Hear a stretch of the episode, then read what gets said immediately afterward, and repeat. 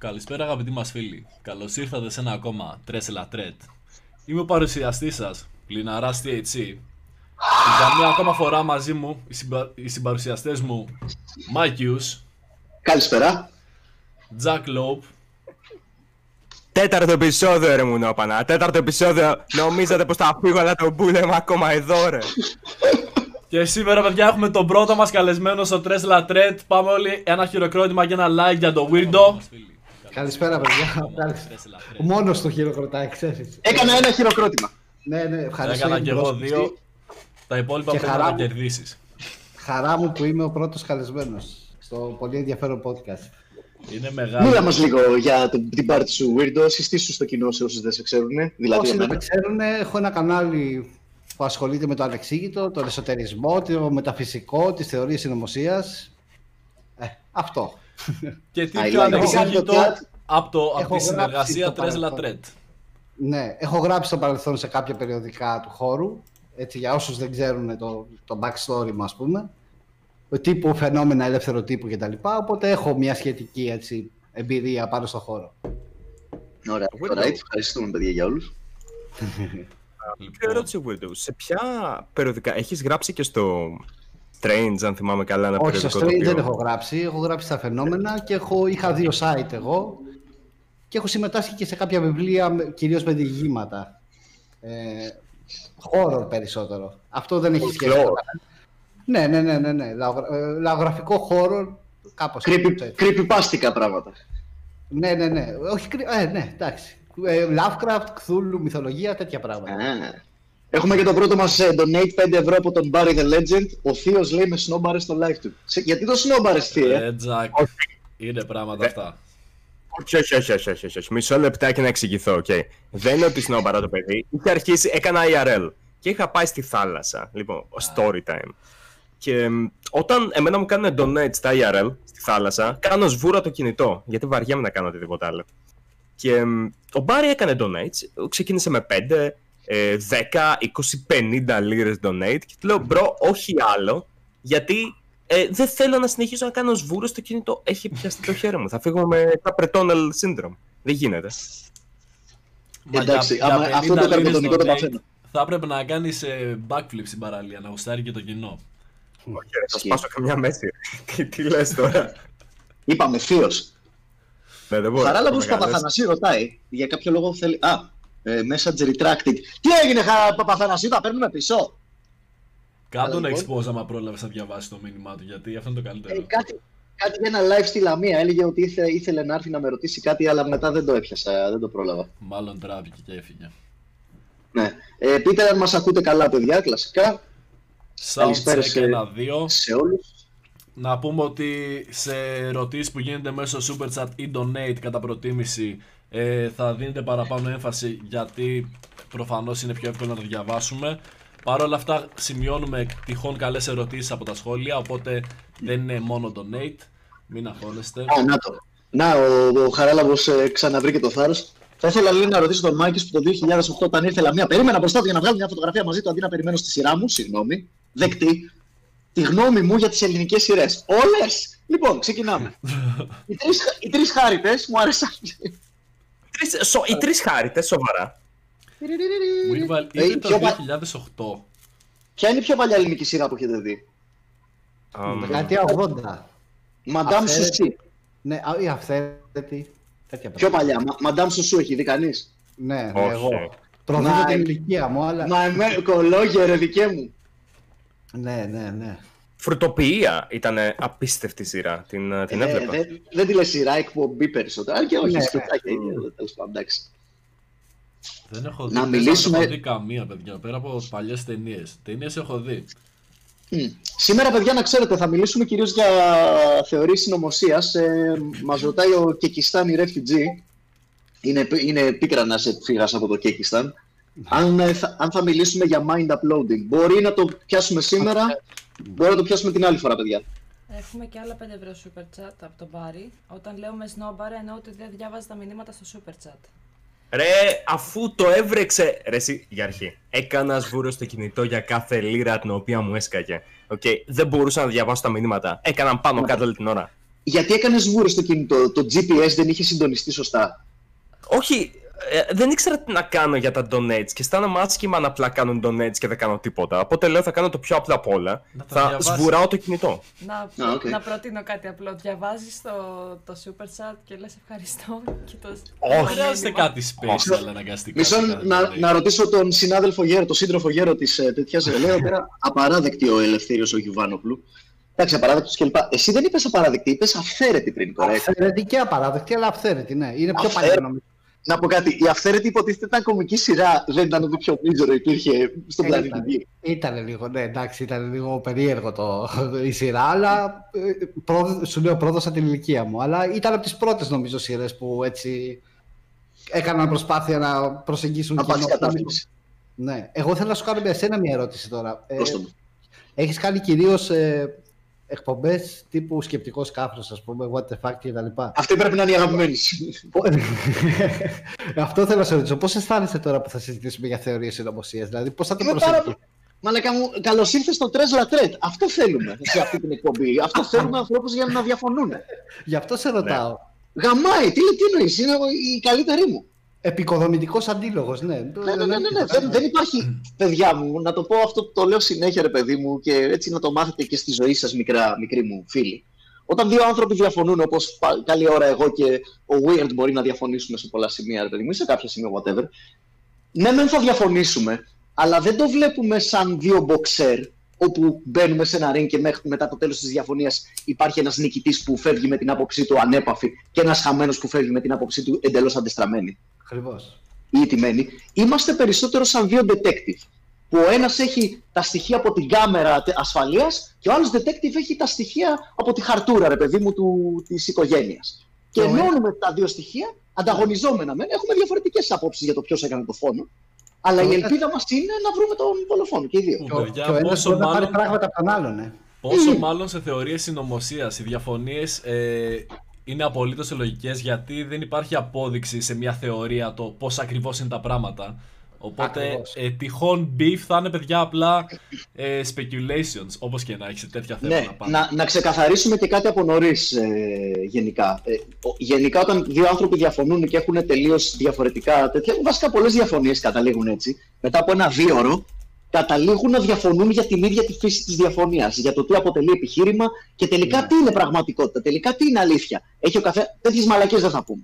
Να Οκ. κάνω κι εγώ ένα disclaimer, sorry που σε διακόπτω, ότι Ναι, παρακαλώ. Ε, από τη στιγμή που ασχολούμαι με τέτοιες θεωρίες συνωμοσίας δεν σημαίνει απαραίτητα ότι τις ασπάζομαι και τις δέχομαι όλες, έτσι. Ναι, ναι, ναι, ναι, Μπορεί ναι. να τις παρουσιάζω, μπορεί να γνωρίζω για αυτές, αλλά πολλές από αυτές είναι ακραίες. Εκ των πραγμάτων. Και τις παρουσιάζεις σαν μια ενδιαφέρουσα θεωρία, ρε παιδί μου. Από εκεί και πέρα κρίνετε εσείς. Ναι. Ακριβώς. Ακριβώς. Α, ε. Παιδιά, να ξέρετε, μπορείτε να μας στείλετε και στο super chat ε, παραγγελίες. Ποια θεωρία συνωμοσίας θέλετε να σχολιάσουμε; Μιας και έχουμε δύο ειδικούς εδώ πέρα σήμερα που. Ε, Καλά, δεν θα έλεγα πιθανότατα τον εαυτό μου σαν ξέρουνε- ειδικό. Είναι Έχω σκουριάσει, φίλε, έχω σκουριάσει, να το ξέρεις. Να προτείνω καλύτερα PayPal, όχι super chat. Ναι, PayPal Α, ναι. να προτιμάτε από Super Chat. Άμα δεν μπορείτε PayPal, τότε αναγκαστικά Super Chat. Γιατί όχι. Πάμε όμως έτσι Λοιπόν. κάνα τον Νίτ σιγά σιγά να γυρνάει ο τροχός. Γενικά αυτό το οποίο μου αρέσει πάντως είναι το ότι έχουμε βρει άτομα με τα οποία να μπορούμε ρε παιδί μου να διαφωνούμε με έναν υγιή τρόπο και να γίνεται ενδιαφέρουσα συζήτηση. Γιατί άμα λες απλά τα ίδια πράγματα όλη την ώρα θα βαρεθείς και εσύ και το κοινό πιστεύω θα βαρεθεί. Δεν είναι ενδιαφέρον. Ε, να διαβάσω μια ερώτηση που γράψανε μόλις τώρα.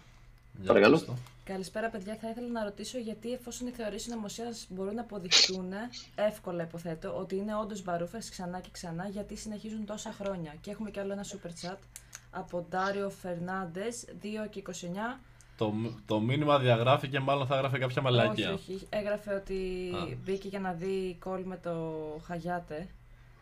Άκυρος Όχι, όχι, τελείως, παιδιά. Αλλά ευχαριστούμε για το Super Chat. Ευχαριστούμε για το super chat. Δεν ξέρω να γιατί είναι απαντήσω εγώ πραγματικά. στη, στην ερώτηση. Κοίτα, ε, θεωρίες συνωμοσία είναι κάτι το οποίο πολλοί κόσμος βρίσκει ενδιαφέρον και γενικά το μυαλό του ανθρώπου του αρέσει ξέρεις, να κάνει δικές σου θεωρίες ότι δεν είναι μόνο πιστεύω σε αυτά που βλέπω με τα μάτια μου. Ο άνθρωπος θέλει να πιστεύει και σε πράγματα τα οποία δεν ξέρει. Θέλει να, να δουλεύει με το μυαλό του να βρει «Α, γιατί συμβαίνει αυτό το πράγμα το οποίο δεν καταλαβαίνω εγώ».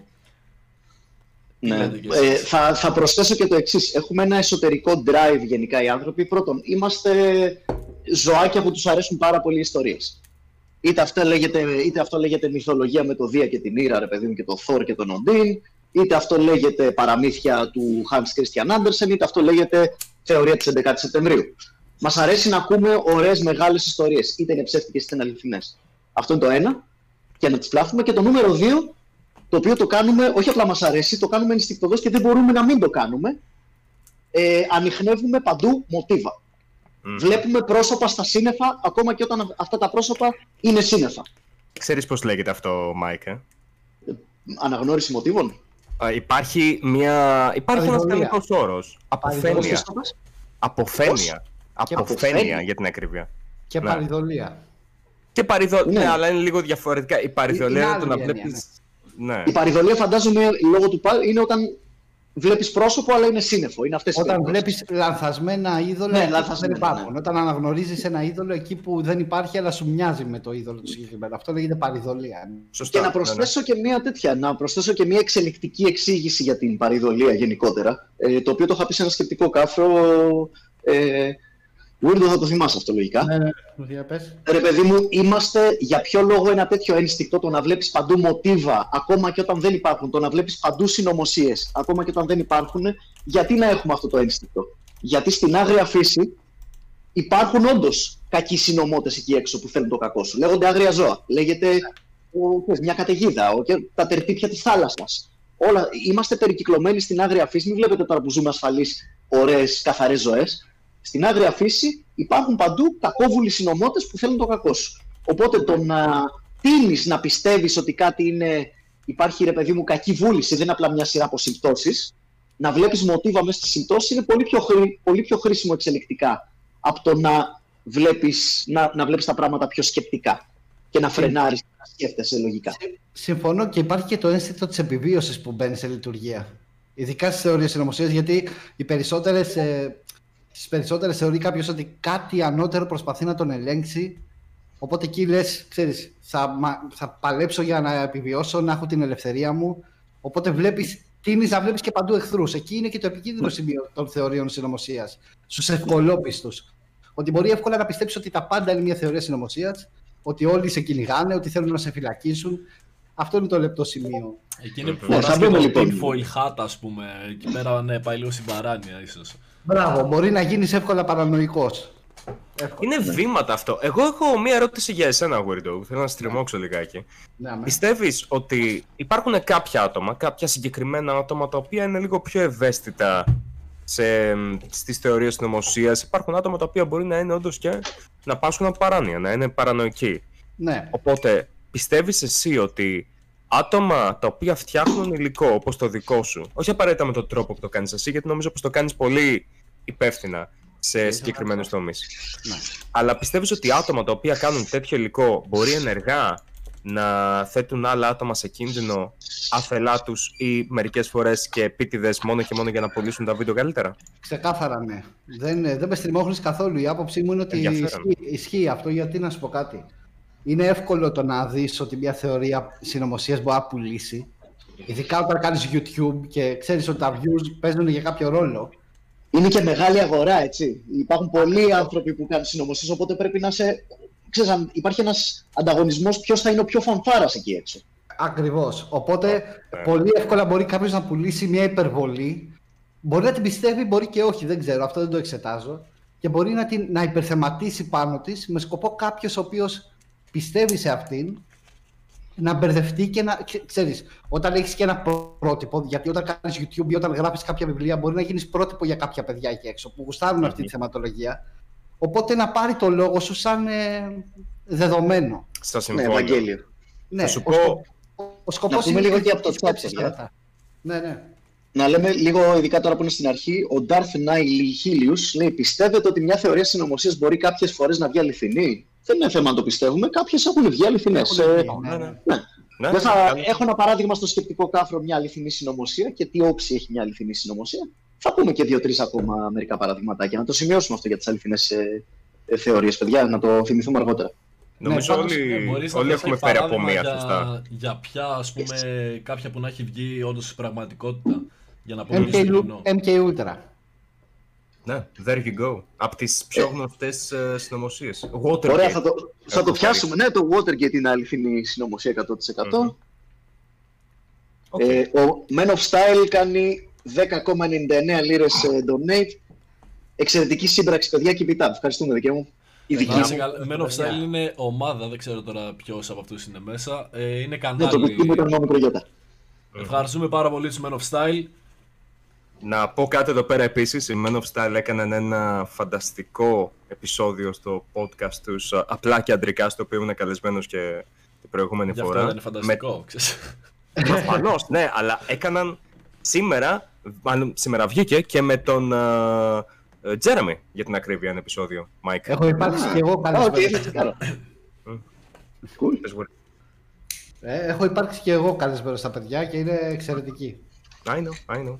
Ε, Weirdo, OK, έχω μια ερώτηση πάνω σε αυτό που είπες. Πρώτα απ' όλα να ξεκαθαρίσω κάτι το ότι, ένα, εγώ συμπαθώ τον Weirdo πάρα πολύ. Και μ, Εγώ επίσης.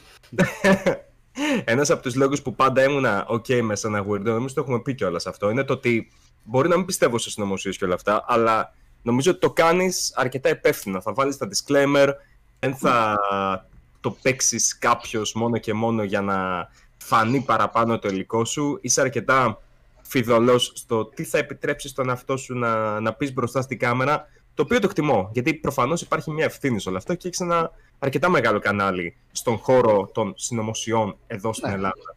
Υπάρχουν Αισίως 93.000 κοντά, ναι. 93.000. Να, είναι πάρα πολύ καλό αυτό το αποτέλεσμα γενικώς. Μια χαρά είναι. Έχω Οκ. εγώ μια ερώτηση, παιδιά. Ε, επί- ε, να επεκτείνω σε κάτι που είπε ο Τζακ πριν και το περάσαμε λίγο. Ε, που λες ότι Ερώτηση. αυτές τις θεωρίες και οι συνωμοσίες. Α, ε, συγγνώμη, συγγνώμη, ε, διέκοψα. Ναι, έχεις δίκιο. Δεν έκανες ερώτηση, Μπουρδελιάρη, έκανες τεράστια εισαγωγή. Κάνω ερώτηση. Μα πρέπει να ξεκαθαρίσω πρώτα τι είμαι OK με τον ε, Weirdo. Ξέχασα. Κλασικός, κλασικός Jack. Πλάκα ναι. αυτές. Δεν είναι γι' αυτό, δεν είναι κλασικός Τζακ. Απλά θέλω να πω στο, στον άνθρωπο, επειδή. Κοίταξε, άμα δεν το κάνω εγώ αυτή τη στιγμή, οκ. Ναι. Θα υπάρχουν άτομα τα οποία θα είναι. Θα πάνε στο Weirdo και θα είναι Α, Weirdo, τι σου είπε ο Τζακ, ου, σου, σου πετσόκοψε ο Τζακ. Και όλες αυτές τις μαλακίες. Δεν θέλω να το κάνω αυτό στον άνθρωπο. Είναι κρίμα. Και Οκ. Θα υπάρχουν όντως τέτοιοι. Τέλος πάντων, πάμε, ναι. Ναι, εδώ έρχονται σε μένα και το λένε. Σε όλους έρχονται αυτά τα άτομα και τα λένε. Δεν έχουν τίποτα καλύτερο να κάνουν. Λοιπόν, Weirdo, ερώτηση. Okay. Άτομα τα οποία είναι συνωμοσιολόγοι και δεν είναι δεν έχουν ευθύνη στον τρόπο που το κάνουν αυτό. Θα προωθήσουν ότι το YouTube θέλει να τους φάει αυτό, εκείνο, ότι τους κυνηγάνε μασόνοι, Ιλουμινάτι, σαυράνθρωποι, ό,τι στο διάολο να είναι. Ε, Ε, αυτό ακριβώς είναι το θέμα που σου έλεγα και πριν, ότι ο καθένας μπορεί να πει ό,τι θέλει. Το θέμα είναι να μπορείς να στηρίξεις όσο γίνεται σε αυτή τη θεματολογία, γιατί δεν υπάρχουν απτές αποδείξεις. Το θέμα είναι να μπορείς να υποστηρίξεις τα λεγόμενά σου. Γι' αυτό πώς εγώ τους πάντα αφήνω αντιμετωπίζεις εσύ; Εγώ αυτό θέλω να μάθω. τους τους συνωμοσιολόγους, τους ακραίους συνωμοσιολόγους εννοείς. Ναι, ναι, ναι. ναι. Ε, εγώ δεν συμφωνώ. Είμαι αντίθετος. Δηλαδή, μπορεί εύκολα να παρασύρεις ανθρώπους μόνο και μόνο για να φανείς ότι γνωρίζεις την υπέρτατη αλήθεια. Μάλιστα, κάποτε είχα γράψει και ένα άρθρο ε, που ονομαζόταν Ο διδάσκαλος και το μονοπόλιο της γνώσης. Αυτό γενικά είναι ένα θέμα. Δηλαδή, ο άλλος θέλει να, ειδικά στον χώρο που ασχολούμαι εγώ, θέλει να νομίζει ή να δείχνει στον κόσμο ότι ξέρει τα πάντα. Τα μυστικά που εσύ δεν γνωρίζεις. Ναι. Αυτό για ναι. μένα είναι πάντα λάθος. Υπάρχει ένας ναρκισισμός στον τομέα. ε. Ναι, που φυσικά και υπάρχει. Και αυτό είναι λάθος γιατί ξέρεις τι. Όταν ψάχνεις τέτοια θέματα που είναι αμφιλεγόμενα από τη φύση τους, ο σκοπός είναι να βγάζεις μόνος στο συμπέρασμα και όχι να το παίρνεις σερβιρισμένο από τον άλλον, όσο κόσμο κι αν έχει, όσους followers κι αν έχει. Σωστό. Πάρε τη θεωρία και αφισβήτησέ την ή επιβεβαίωσέ την. Εσύ όμως, όχι ο άλλος, για σένα. Και Ναι. πάνω απ' όλα είναι και κάτι το οποίο δεν μπορείς να επιβεβαιώσεις 100% ότι ό,τι και Ακριβώς. να πεις πάνω σε μια θεωρία δεν μπορείς να αποδείξεις κάπως ότι είναι αυτό το πράγμα γιατί θα έπαβε να είναι θεωρία συνωμοσίας. Θα, θα ήταν δεδομένα, Και ξεκάθαρα. όποιος Θα ήταν λέει- ιστορικό συμβάν. Ναι, και όποιος λέει ότι γνωρίζει, για μένα θα το πω, ε, νομίζω ότι είναι επικίνδυνος. Συμφωνώ, Ναι, συμφωνώ. συμφωνώ. συμφωνώ. Έχεις Αυτό κάποιο ήθελα να παράδειγμα; ρωτήσω τέτοια, παιδιά. Ε, Ξέρεις- εγώ, α, πες, πες, πες, sorry. Ξέρω ότι πολλοί στο χώρο μπορεί να ξυνήσουν τώρα με αυτά που λέω. Αλλά Ναι. πι- Δεν πειράζει. Η δική, μου, η δική μου αλήθεια είναι αυτή. Οπότε τη μοιράζομαι. Εμ, θέλει ο Μάικ να κάνει μια ερώτηση. Ό,τι αλλά λέω, επειδή- εκεί που είπες για το, για το επικίνδυνο, ρε παιδί μου. Πο- Πότε μια θεωρία συνωμοσίας γίνεται legit επικίνδυνη και βγαίνει από τα, υπό, ξέρεις, από τα PC rooms μας; Γιατί, ξέρεις, λέμε για τις θεωρίες συνωμοσίας και εγώ έχω πιάσει τα debunking, αλλά δεν τις θεωρώ κάτι φοβερά επικίνδυνο. Δεν έχει ανοίξει μύτη ποτέ Θα σου πω. Εξαιτίας μιας θεωρίας συνωμοσίας. Για πες. Θα σου φέρω ένα σχετικό, σχετικά πρόσφατο παράδειγμα. Το raid που πήγε να γίνει στην περιοχή 51, το οποίο στήθηκε μόνο για να πουλήσει merch εν τέλει. Αλλά πόσοι άνθρωποι δήλωσαν ενδιαφέρον ότι θέλουν να πάνε να κάνουν raid σε μια περιοχή που φρουρείται σαν αστακός, ας πούμε. Πόσοι πήγαν τελικά; Δεν πήγαν πολλοί, ήταν ήτανε fail, 400 epic fail. άτομα, 400. Νομίζω πως ήταν ε, επί, επίτηδες κάποιοι φύγαν έτσι ώστε να είναι 420 άτομα. Προφανώς για το Ένα- μήνυμα. Ένα άλλο παράδειγμα είναι ο Alex Jones, δεν ξέρω αν το γνωρίζετε, είναι ένας Αμερικανός. Ναι, φυσικά. Ωραία, λοιπόν, ο οποίος είπε ότι δεν συνέβη ποτέ, δεν θυμάμαι ποιο περιστατικό ήταν ακριβώς, για έναν, ε, μαζι- μια μαζική τέτοια, ένα μαζικό Δολοφονία. πυροβολισμό. Ναι. Ναι, ναι. Και βγήκε κάποια στιγμή και είπε ότι αυτό δεν συνέβη ποτέ και ότι ήταν συνωμοσία. Και κάποιοι πήγαν να, να λιτσάνουν τις οικογένειες των παιδιών που έχασαν τη ζωή τους εκεί πέρα. Και μάλιστα ο Α. άνθρωπος δέχτηκε απειλές για τη ζωή του και βγήκε στο, και στον Τζο Ρόγκαν, ας πούμε, και είπε: Παιδιά, δεν είπα ποτέ κάτι τέτοιο, συγγνώμη. Ε, ξέρω ότι υπάρχει παράνοια με τις θεωρίες συνωμοσίας εκεί έξω, αλλά μην πειράζετε τις οικογένειες των ανθρώπων, ας πούμε. Ήταν Είναι λίγο με- ανεύθυνο όμως από τη δικιά του μεριά. Δηλαδή πιστεύω ότι αρκετά συχνά και αυτός είναι ο λόγος που θα αντιμετωπίσουν κριτική κάποιοι συνωμοσιολόγοι. Γιατί και εγώ έχω κριτικάρει συνωμοσιολόγου αρκετά συχνά. Ε, μ, θυμάμαι, είχα ένα μικρό πιτ με έναν ταχυδακτηλουργό για την ακρίβεια. Ε, ο οποίος ήταν συνωμοσιολόγο. Εσύ πρέπει να ξέρεις βασικά. Wow. Γουργή. Ξέρω, ξέρω, ξέρω. Ναι, ναι, ναι, ναι. Που είναι το. Δεν έχω κανένα θέμα με το κάποιος να πει πλήρως τη συνωμοσία του, την άποψή του, το οτιδήποτε ελεύθερα. Θέλω να πω, αυτό είναι, αυ- αυτό είναι το μετέχμιο με την ε, ελευθερία λόγου. Το ότι μπορείς να πεις οτιδήποτε θέλεις, αλλά αν πιστεύω ότι είναι καθυστερημένο, θα, θα πω ότι είναι καθυστερημένο. Ε, ότι είναι χαζή η συνωμοσία. Και να μην είναι επικίνδυνη κατά προτίμηση. Αυτό. Όλα τα άλλα τώρα. Ναι, μπορεί η ίδια η θεωρία να είναι, ε, να είναι σε εισαγωγικά ας πούμε χαζή.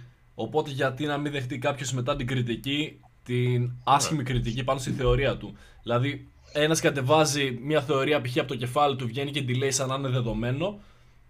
Δεν μπορεί μετά να προσβληθεί άμα κάποιος του πει ότι αυτά που λες είναι μαλακίες. Έτσι δεν είναι. Ακριβώς. Ε, ε, ερώτηση προς τον Weirdo. Όχι, συγγνώμη. Weirdo, σωστά, ναι, συγγνώμη. Ναι, ναι, ναι, Ε, ναι, ναι. η, όχι οι official συνωμοσιολόγοι, αλλά ο άνθρωπος που πιστεύει σε μια-δυο θεωρίες συνωμοσίας στον δρόμο, στο street level, ρε παιδί μου. Μιλάω ναι. για αυτούς τους ανθρώπους. Κατά πόσο, ρε φίλε, τις πιστεύουν στα αλήθεια; Δηλαδή, ρε παιδί μου, α, πιστεύω ότι η 11η Σεπτεμβρίου ήταν σκηνοθετημένη και οργανωμένη από την παγκόσμια ελίτ, η οποία προφανώς ήταν ικανή να κρατήσει ένα τέτοιο πράγμα μυστικό και υπό καταπίεση για πόσο πάει τώρα, 20 χρόνια. ναι, ναι. Αν πραγματικά Περίπου. πίστευες... Ε, Ωραία, ρε παιδί μου, δεν εννοώ το πιστεύω, το, το, το μούφα πιστεύω, το φίλε το αποκλείσει, εγώ δεν το αποκλείω. Δεν εννοώ αυτό το πιστεύω. Ενώ το πιστεύω σε φάση όντως η κυβέρνηση, holy shit, μαλάκα, η, η παγκόσμια elite, whatever, έχει τέτοια δύναμη και τέτοια κακία.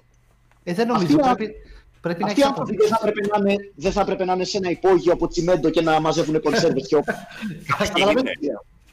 Α, μα Πολλοί από αυτούς είναι. Πολλοί από αυτούς είναι ε, free state, ξέρω εγώ, τύποι. Free citizens φάση. Που αυτό είναι άλλη, άλλη μαλαϊκή από εκεί. Και ζουν πραγματικά. Doomsday preppers.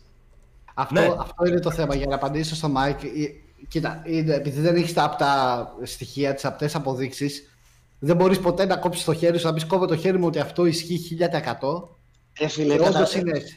άμα τον, άμα τον πιάσω με μερικές μπύρες και του πω, Έλα, δεν θα το πω σε κανέναν τώρα. την, αλ- την αλήθεια. Έλα τώρα, είμαστε μόνοι μας. Ή ξέρω εγώ, αν του απαγάγω το παιδί, ξέρω εγώ, και το έχω με ένα όπλο μπροστά και λέγει. Θα του πω, λέγε ρε Καριόλη, η, στην περιοχή 51 ήταν εξωγήινος σκάφος ή γαμμένο αερόστατο. Πες την αλήθεια Ναι. τώρα τι πιστεύεις. Αλλιώς πυροβόλα το παιδί σου, whatever. Και πρέπει Θα να πει απαντήσει.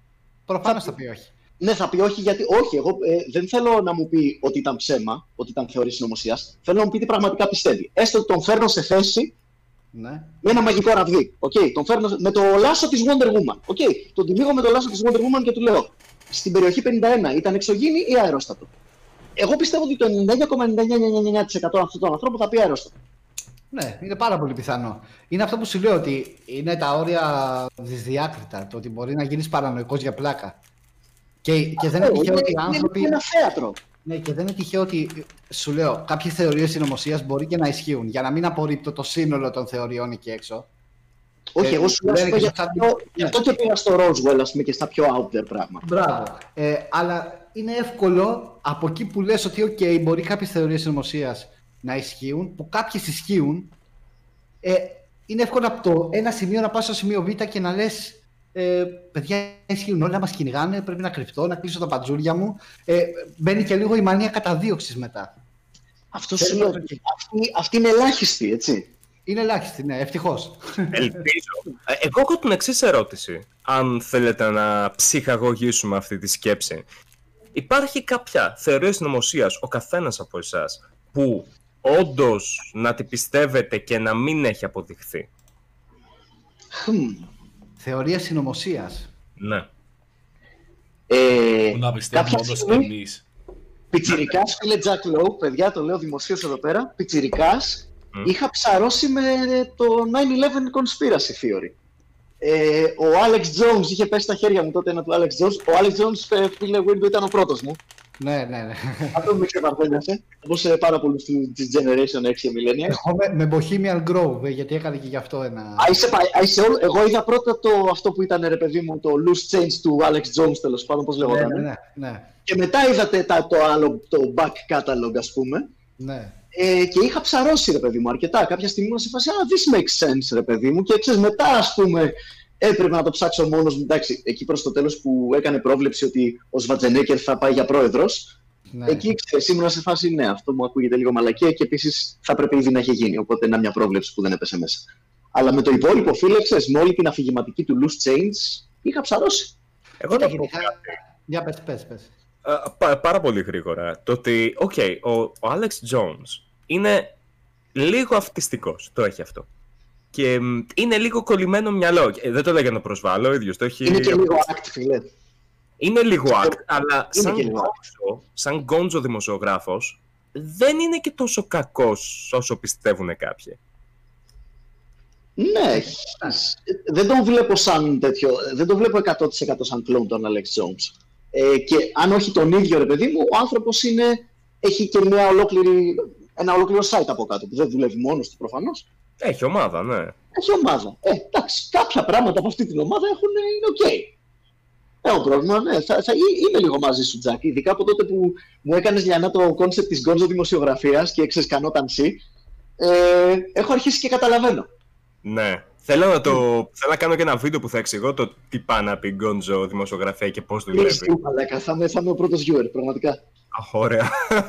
θα έχουμε viewership. Ε, μπορώ να το κάνω. Μπορεί να είναι όταν θα γυρίσω από τις διακοπές, γιατί αρκετοί με έχουν ρωτήσει. Εν τω μεταξύ, δεν συζητάμε μισή ώρα και δεν έχουμε αναφέρει ούτε μία θεωρία συνωμοσίας, μία actual Είναι θεωρία μια συνωμοσίας. περίληψη. Θέλετε Να να κάνω- πάμε σε κάποια συγκεκριμένη. Θα, θα ήθελα να κάνω γρήγορα ένα debunk την γραμμένη 11 Σεπτεμβρίου από ένα, ένα, από τα, χι- ένα από τα χίλια κοψίματα που έχει περαγεί. Μια και φτάσαμε και σε αυτό, στο Loose Change και στον Alex Jones και σε αυτό, ρε παιδί μου, που είναι καλό segue. Ρε φίλε, υποτίθεται το, η αφηγηματική της θεωρής συνωμοσίας είναι ότι ρίξανε τα δύο αεροπλάνα, τα οποία όμως ήταν σκηνοθετημένο για να συγκαλύψει το πραγματικό σχέδιο κλπ. κλπ γιατί οι πύργοι κατεδαφίστηκαν. Ναι. Οι τρομοκράτες λοιπόν, ή οι τρομοκράτες, συγγνώμη, οι, ο Μπούς και ο Τσέινι και όποιος τέλος πάντων εμπλέκεται, whatever, όποιος στέκει να εμπλέκεται, ήταν ξεκάθαρα σκηνοθε... σκηνοθεσία. Θέλαν να κατεδαφίσουν αυτά τα κτίρια και χρησιμοποίησαν τα αεροπλάνα σαν παραπέτασμα καπνού. Α, Μάικ, περίμενε. Άκουσέ με λιγάκι. Πρέπει να Ναι. λες όσο μιλάμε γι' αυτό. Πρέπει οπωσδήποτε να βάλεις μέσα στις προτάσεις σου το λέει η τάδε συνωμοσία. Πίστεψέ με, θα με ευχαριστείς μετά. Α, λέει, α, ναι, ναι, ναι, για Makes out of sense, context. makes sense, ναι. Λέει, λέει λοιπόν, πάντα σύμφωνα με τη θεωρία συνωμοσία. Έτσι. Ωραία. Το είπα στην αρχή, το είπα στην αρχή, αρχή, αλλά από ό,τι φαίνεται πρέπει να το πλαισιώνω πιο συχνά. Ναι, Ωραία. Η ερώτησή μου είναι εξής. Τότε γιατί ρίξανε το κτίριο 7. Αφού δεν έπεσε αεροπλάνο πάνω του, οπότε δεν είχαν το παραπέτασμα καπνού που έπρεπε. Ήταν μεγάλο φιάσκο να κάνει demolition στο κτίριο 7. Δεν έπρεπε να έχει πέσει και τρίτο αεροπλάνο εκεί για να έχει νόημα το σχέδιό τους. Όπως και στο Πεντάγωνο, ας πούμε. Έπεσε αεροπλάνο ή πύραυλο ή whatever για να δικαιολογήσει μπλα μπλα μπλα. Το κτίριο 7. Γιατί το κατεδαφίσανε, αν το κατεδαφίσανε, κατα, κατεδαφίσανε εντός εισαγωγικών. Πολύ Είναι καλά. ηλίθιο το σχέδιο. Το σχέδιο είναι φάβα. Χα. Ναι, βέβαια, αν δει ενδεχόμενη κατεδάφιση όμως, μοιάζει πάρα πολύ. Ναι, Με δεν το σου πώς- λέω, εγώ σου λέω το κατεδαφίσανε. Γιατί το κατεδαφίσανε, για να καρφωθούνε; Όχι, εντάξει, ναι, αλλά υποτίθεται ότι έπρεπε Ο να ρίξουν. σκοπός δεν ήταν να ρίξουν το blame στην Αλκάιντα. Ακριβώς. Ε, ωραία, τότε θα πρέπει να πέσει και το αεροπλάνο στο γαμμένο πτήριο Βλέπεις όμω ο άνθρωπος που πιστεύει αυτή τη θεωρία συνωμοσίας θα σου πει ότι ξέρεις κάτι; Έπρεπε να ρίξουν το φταίξιμο στην Αλκάιντα, να αναπτύξουν τα μέτρα κατά της τρομοκρατίας. Οπότε μετά να ελέγξουν την ανθρώπινη ελευθερία. Καταλαβαίνεις πώς πάει. Ε, τα κίνητρα τα καταλαβαίνω, αλλά το σχέδιό τους ήταν ηλίθιο. Και ταυτόχρονα το μεταξύ να πούμε ότι οι άνθρωποι είναι φοβερές μακιαβελικές ιδιοφυΐες και ταυτόχρονα είναι πιο, πιο χαζοί και τα λάχανα. Ποιο από τα δύο. δεν, υ- δεν υπήρχε λόγος να το κάνουν να φανεί σε κατεδάφιση εφόσον είναι τόσο καλοί στο να καλύψουν ένα τέτοιο γεγονός. Apparently not. Ναι, όχι, και εγώ δεν πιστεύω ότι, ότι είναι τόσο έξυπνοι και τόσο χάζοι παράλληλα. Δεν βγάζει νόημα. Αντρέα, Ναι. εσύ πιστεύεις σε κάποια θεωρία συνωμοσία. Κοίτα, προσωπικά δεν ξέρω πάρα πολλές. Ε, εντάξει, 11 Σεπτεμβρίου και τέτοια τα πολύ βασικά τα έχουμε ακούσει όλοι πάνω κάτω, αλλά όχι, δεν πιστεύω να σου πω την αλήθεια. Σαυράνθρωποι, όχι. παιδιά, No. όχι.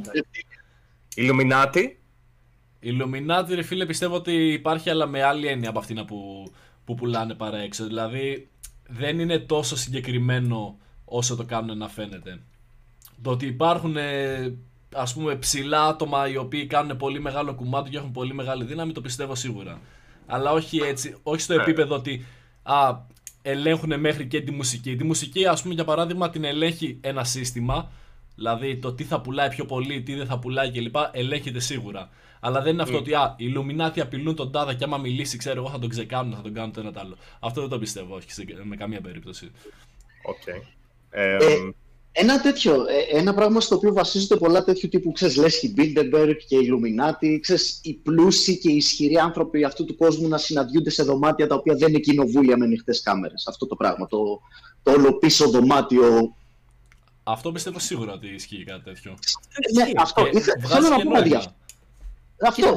Μυστικές υπηρεσίες, μυστικές Δεν ομάδες μιλάμε- υπάρχουν. Ναι, δεν μιλάω μόνο γι' αυτό. Ναι, σαν, λε- ακόμα και σαν λέσχες που πηγαίνουν πλούσιοι γέροι μπορείς να τις δεις. Ναι, ναι.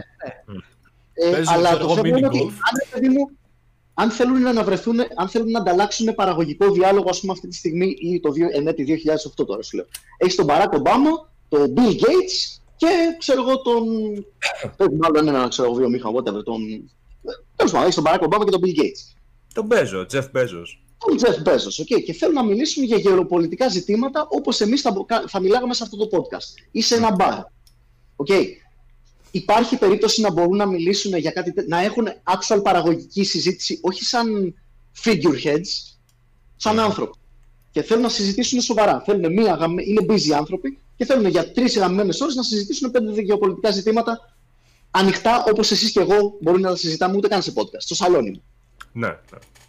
δεν είναι ψηλοαπαραίτητο να οργανώνουν κάποιο τέτοιου τύπου λέσχες για να το κάνουν αυτό ελεύθερα και χωρίς να περιορίζονται επειδή είναι ο γαμμένος Bill Gates και ό,τι και αν πει μπροστά στην κάμερα θα γαμηθεί. Εδώ εγώ ξέρω. Σε εμάς συμβαίνει αυτό. Είναι Εδώ, όπως ε, πριν το live που μπαίνουμε και συζητάμε για το πώς θα εξελιχθεί μετά το podcast, ας πούμε. Ευχαριστώ. αυτό, εδώ 50-100 ψωροχιλιάδες, ξέρω εγώ, συνδρομητές θα έχει κάποιος και είναι το My God, πρέπει να ψάξω κάθε λέξη την οποία θα πει με το χτένι. Αυτό μαλακά. Θα είναι εφιάλτης άμα είσαι ο Bill Gates να προσπαθήσεις να μιλήσεις ανοιχτά. Ξέρω εγώ να πεις εδώ φίλο Ομπάμα έκανε μαλακία. Ξέρω εγώ, θέλει να πεις αυτό. Δεν μπορείς να το πεις αυτό αν είσαι ο Bill Gates. Το περίεργο ξέρεις ποιο είναι όμως αυτό το, το πράγμα. Ότι όταν ρωτάνε τους ε, συμμετέχοντες τι είναι ας πούμε η Λέσχη Μπίλντερμπεργκ, σου λέει είναι ένα think tank ας πούμε. Δεν σου, εννοείται δεν είναι υποχρεωμένος ο συμμετέχων να αναλύσει τα θέματα της συζήτησης. Αλλά όλη αυτή η μυστικοπάθεια, γιατί υπάρχει μια σχετική μυστικοπάθεια, προκαλεί και τις θεωρίες συνωμοσίας, κατάλαβες; Ναι, να ρωτήσω κάτι. Η Βιλέσχη Bilderberg ε, έχει κάποιο επίσημο site όπου βγάζει κάποια πρακτικά; Έχει, ξέρω εγώ, το, ας πούμε, το guest list που πηγαίνει κάθε χρόνο. Το βγάζει τουλάχιστον αυτό στην δημοσιότητα; Κοίτα, δεν είναι επίσημα το guest list, αλλά υπάρχουν ε, κατά καιρούς βγαίνουν κάποιες λίστες ε, ανθρώπων που συμμετέχουν, που όπως φαντάζεσαι είναι υπουργοί, είναι ξέρω εγώ, γραμματείς, είναι διπλωμάτες, είναι τέτοιοι άνθρωποι. Μεγάλοι παίχτες, τέλος πάντων. Ναι, είμαι- ναι, μπράβο. Οι άνθρωποι που καθορίζουν τις τύχες μιας χώρας ή πολλών χωρών. Οπότε εκεί αυτόματα ο συνειρμός πηγαίνει ως εξής. Α, οι- μαζεύονται οι άνθρωποι που ελέγχουν τις τύχες της Ευρώπης, για παράδειγμα, ή του κόσμου.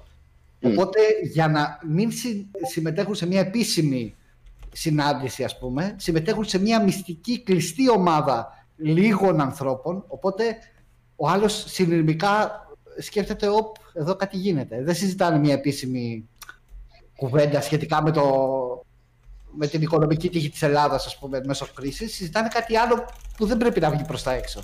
Τι είναι Ναι, αυτό. Ε, Κατά πάσα πιθανότητα συζητάνε βρίζοντας για πρώτη φορά στη ζωή τους. Ναι, Ξέρω, είναι- κατα, καταλαβαίνεις τι είναι- λέω. Είναι πιθανό να βρίσκονται και να πίνουν τα ουίσκια τους και να καπνίζουν τα πούρα τους και απλά να περνάνε καλά ένα διήμερο. Είναι και αυτό πιθανό. Εντάξει, κοίταξε, άμα ήσουν αυτοί οι τύποι μακριά από τις κάμερες και το δημόσιο τέτοιο, οτιδήποτε και να γινόταν θα περνάει καλά ένα διήμερο. Εντάξει, ειδικά όταν θυσιάζουν ένα μωρό στον ε, Θεό, σε ποιο, σε ποιο Στον Θεό το Baphomet. κάνουν, ρε μαλάκα. Στο Baphomet. Στον Baphomet. οκ. Από μέτρη, ναι, εντάξει. Στο... Στο, αυτό είναι. Α, which brings us, για να πούμε την επόμενη συνωμοσία, Bohemian Grove. Όχι, Ε, ναι, ναι. Weirdo, για πες μας. Εντάξει, το Bohemian Grove είναι μια μυστική. Το, ε, γινόταν σε μια μυστική τοποθεσία από- στην οποία υπήρχαν και μέλη του, τους, της ε, ομάδας Skull and Bones, του, του group, πώς λέγεται, Λέσχη, Λέσχη. Ναι, λε, λες. Λέσχη ναι. Skull and Bones, όπου Η συμμετείχε... τοποθεσία ο- ξέρουμε που ήταν. Δεν θυμάμαι, μπορώ να το γκουγκλάρω αν θες. Στην Ε, Αμερική ήταν, αλλά δεν θυμάμαι που κάπου. Στην Αμερική, όπου τι γινόταν, γινόταν ένα. Κοίτα, οι, οι Αμερικάνοι γενικά, εντάξει, μπορεί να κάνουν και κάποια τελετουργικά, σίγουρα. Υπάρχουν τυπικά που ακολουθούν και για τη θεο, θεατρικότητα του πράγματος. Σίγουρα, δηλαδή, ξέρεις και ο ελευθεροτεκτονισμός είναι λίγο θεατρικός και όλα αυτά. Απλά εκεί τι πήγαιναν και κάνουν και μάλιστα πήγε ο Άλεξ Τζόνς και κατέγραψε Ναι, το έχω το δει. υλικό, όπου είναι μπροστά σε μια τεράστια κουκουβάγια και θυσιάζουν εικονι- ένα εικονικό μωρό. Δεν είναι, νομίζω, δεν είναι... ήταν- ήταν- Και καλά παλιά. Ναι, είναι συμβολικό, ξέρω εγώ. είναι, mock. συμβολικό, ναι, είναι μια συμβολική θυσία και επειδή είχε την τελετουργική έτσι φύση αυτή, η, αυτό, αυτή η διαδικασία, είχαν, ξέρεις, πυρσούς και τα λοιπά και τα λοιπά, ε, φάνηκε σαν μια μαγική τελετή. Φορούσαν, ξέρεις, τις ρόμπες, ας πούμε, αυτές τις περίεργες. Ναι, ρε παιδί μου, ξέρεις, όταν, το, όταν το κάνουμε εμείς το Πάσχα είναι κομπλέ, αλλά όταν το κάνουν 100 πλούσιοι, ας πούμε, ναι, είναι λίγο αλλιώς. Γιατί πάνω κάτω ναι, τα λειτουργικά του Πάσχα ακριβώς το ίδιο κάνουμε, ρε μαλάκι. Ναι. Ε, ναι, προφανώς. Έχω μια ερώτηση, Weirdo. Ε, Ναι. Έχεις ε, πάει ποτέ να δεις καμία μασονική στο άπος είναι μέσα από Από αυτές οι κοντά, οπτικές. Από κοντά, όχι, έχω βρεθεί έξω από τη ΣΤΟΑ της Θεσσαλονίκης, η οποία είναι γνωστή. Δηλαδή, οι ΣΤΟΕΣ είναι γενικά γνωστές η τοποθεσία. Ναι, τους. ναι. Δεν έχω μπει Τι μέσα. γινόταν εκεί, παιδιά; Ε, σ- είμαι τέτοιο, με τις μασονικές στοές δηλώνω πλήρη άγνοια. Η ΣΤΟΑ ήταν, ας πούμε, το μέρος που μαζεύονταν οι μασόνοι για να συνεδριάσουν. ε, Ναι, είναι, είναι σαν, σαν, το, κι- σαν το κοινοβούλιο των ε, τεκτώνων, ας πούμε. Είναι ένας χώρος όπου ναι. μαζεύονται. Έχουν υπάρξει και στο Netflix κάποιο μπορεί να δει το ντοκιμαντέρ που υπάρχει για τη μασονία στην Αγγλία, γιατί η Αγγλία είναι μάλλον η γενέτειρα ε, του τεκτονισμού. Είχα Έχω- δει, είμαι- στο, είχα δει στο Covent Garden, είχαν κάνει μια μικρή τελετή οι μασόνοι. Μπράβο. οι- Ε, οι χτυπήσαν Βρετανοί- μια καμπάνα σε ένα μπαλκόνι εκεί πέρα, ήταν ντυμένοι Ε, περίεργα. Και σκέψω ότι οι ΣΤΟΕ στην Ελλάδα πρέπει να πάρουν έγκριση για να είναι επίσημες από τη μεγάλη ΣΤΟΑ της Αγγλίας, ας πούμε. Δηλαδή πάγονται όλες ε, στη, στη μεγάλη ΣΤΟΑ της Αγγλίας. Ε, συγγνώμη να διακόψω λιγάκι. Ναι. Ε, Τζακ, ε, βοήθα λίγο σε, ε, στο chat τον Λιναρά ή κάτι Τα, τέτοιο μέχρι τα να γράφει, συ- προσπαθεί να μου εξηγήσει παιδιά κάτι ο Τζακ και δεν το βρίσκουμε. Α, οκ. Ε, παιδιά, μας στείλανε μια άλλη πάρα πολύ ενδιαφέρουσα και σύγχρονη θεωρία συνωμοσίας, η οποία δεν ξέρουμε Χριστό απλά να διηγηθούμε τι λέει αυτή η θεωρία συνωμοσίας ή κατά πόσο είναι θεωρία. Είναι hot as fuck Jeffrey Epstein. No. Oh no. Το Τι ζήτησε συμβαίνει θεατή. Με αυτή, ναι. Όχι, Τι όχι, λέει είναι αυτή η άντρα. θεωρία. Jack Ναι, Lowe, εννοώ, πάμε. Τι, τι Σειρά γίνεται; σου. Θες να μιλήσω εγώ για τον Jeffrey Epstein, δηλαδή. Εγώ αυτή τη είπα, στιγμή. εγώ είπα για 10 Σεπτεμβρίου, ο Κάτσε. Weirdo είπε για Bohemian Grove. Ναι, είναι σε άλλο. Είναι- Είναι... Είναι η, το ντοκιμαντέρ που είχε βγάλει το ημερολόγιο ενός οικονομικού δολοφόνου. Τζακ, Α, Αυτός είναι. Που είχε πάει στον Ισημερινό την περίοδο της κρίσης. που είχε το νησί. Το νησί Ναι, ναι. με, ναι, με τον κόσμο, με τους διάσημους and shit. Λοιπόν, παιδιά, Α, λοιπόν, ναι, ναι. Jack Lowe, ε, πολλοί κόσμος που μας ακούει αυτή τη στιγμή δεν ξέρει περί Jeffrey Epstein, για πες. Ας το, πα- ας το πιάσουμε από την αρχή. Και Οκ. inclu- including me, by the way. Οκ, δηλαδή. Σοβαρά Ξέρω τα τα, πιάσω. ξέρω τα πιο καυτά, ξέρω τα πιο καυτά, αλλά μπορεί να κάνω λάθος, γι' αυτό σου λέω. Α, κατάλαβα, λοιπόν. τώρα θυμήθηκα κι εγώ. Ναι, ναι, για Οκ. πες. Α, αλλά, αλλά επειδή θέλουμε να διατηρήσουμε το live αυτό να μην γίνει shadowban, θα είμαι λίγο προσεκτικός στο ποιες λέξεις χρησιμοποιώ. Ξέρω ότι Οκ. κάποια άτομα το, το πειράζει, αυ- ε, τα πειράζουν που χρησιμοποιούν συγκεκριμένες λέξεις. Παιδιά, ναι, ή αυτό, ή το live μετά να γίνει shadowban και κατά πάσα πιθανότητα να φάει κανένα report κιόλας ο Αντρέας. Και προφανώς δεν θέλουμε αυτό. Οπότε. λοιπόν, Όχι, όχι. Οπότε ο Epstein ήταν ένας επαγγελματίας δάσκαλος. Okay, αυτό είχε τελειώσει, είχε τελειώσει δάσκαλος. Και μ, ερασιτεχνικά είχε αρχίσει να δουλεύει σαν ε, λογιστής, ε, financial advisor, δηλαδή έδινε συμβουλές για τα οικονομικά, μανέτζερε, μανάτζαρε συγγνώμη, κάποιες ε, μικρές υπηρεσίες, κάποιες μικρές ε, εταιρείες. Και αυτό το οποίο έγινε ήταν το ότι έγινε προφανώς πιο γνωστός για αυτά τα οποία ήταν κάτω από την ηλικία της, ε, Συνενέσεως. της συνενέσεως. Ναι. Συμβαίνουν τέτοια πράγματα. ναι. εμ, Όχι, και επίσης... Παιδιά, μισό. Έχουμε θέμα το OBS Studio Disconnected και τώρα. Μαλάκα, τι γίνεται; Κολλάει το live. Ε, Κολλάει το- Μας έπεσε το OBS έτσι. Δεν έχει θέμα το Ιντερνετ προφανώς. Τώρα ακόμα Ναι, ξανά, παιδιά. ξανά έκανε connect. Θα, σε λίγα δευτερόλεπτα θα είμαστε πάνω. Θα ακουστούν αυτά που λέμε τώρα κανονικά. Ναι. Οκ. Ω, Έλα, είμαστε πάνω, Φάγαμε, παιδιά. φάγαμε έτσι από την Illuminati ένα μικρό kick. Λέει προσέχτε λίγο μαλάκες. Ε, Μαλάκα με το που είπαμε για Jeffrey Epstein, εντάξει, δεν γίνεται. Ε, δεν ξέρω αν είναι τυχαίο. Θυμάμαι και το live που είχα κάνει εγώ, παιδιά, που το ανέφερα και στην αρχή. Όπου έγινε ένας χαμός στα σχόλια, οι Illuminati σε έριξαν και πρόσεχε και θα σου κλείσουν το κανάλι. Παιδιά, θα, Ναι. θα, θα βγάζει νόημα να έπεφτε για λίγο το ίντερνετ το οποίο έχει ξανασυμβεί και το έχουμε πει ότι άμα γίνει εντάξει απλά περιμένετε μέσα. Στην κλίση μείναμε κανονικά, ίντερνετ είχαμε κανονικά. Απλά το OBS ήθελε να κάνει ένα disconnect και μετά να ξαναμπεί. Weird as Εντάξει, fuck. ναι. Θα διακόψω λιγάκι, ε, επειδή ψάχνω για ερωτήσεις να σημειώνω, υπάρχουν πάρα πολλές στο chat και πράγματα που θέλουν να συζητήσετε. Άμα κάποιος έχει κα- μια καλή ιδέα και θέλει να συζητήσουν τα παιδιά, ε, για να φανεί αυτό, προτείνουμε τα super set και τα, την PayPal, γιατί είναι πάρα πολλά Yes, τα please. σχόλια για να τα δούμε. Και παιδιά, όλοι ένα like να βοηθήσουμε το live που το σαμποτάρει να πούμε το σύστημα. Είμαστε, Το σαμποτάζ Illuminati. είμαστε 800 κάτι άτομα με 400 like. Πάμε δυνατά όλοι ένα like και συνεχίζουμε κανονικά. Για πείτε. Παιδιά, επίσης, εγώ να πω όσον αφορά τα donations και τις ερωτήσεις. Κοιτάξτε, θα διαβάσουμε την ερώτηση. Αν είναι donate, ξεκάθαρα κάντε φυσικά γιατί θέλω να αγοράσω κινέζικο μετά και είναι πανάκριβο. Οπότε Να πάρω και εγώ συνεχίζω. καλό μικρόφωνο. Αγιά σου. Θα πάνε τα λεφτά στο μικρόφωνο του Mike.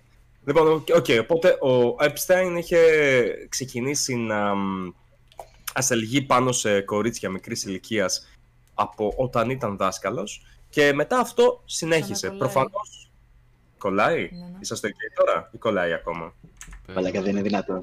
Δεν Τώρα γίνεται. ξαναξεκόλλησε. Οκ, συνέχισε. Γίνεται creepy. Jesus. Jesus. Ναι. λοιπόν, οκ, οπότε. Λοιπόν, κάτσε να προσέχουμε πάρα πολύ.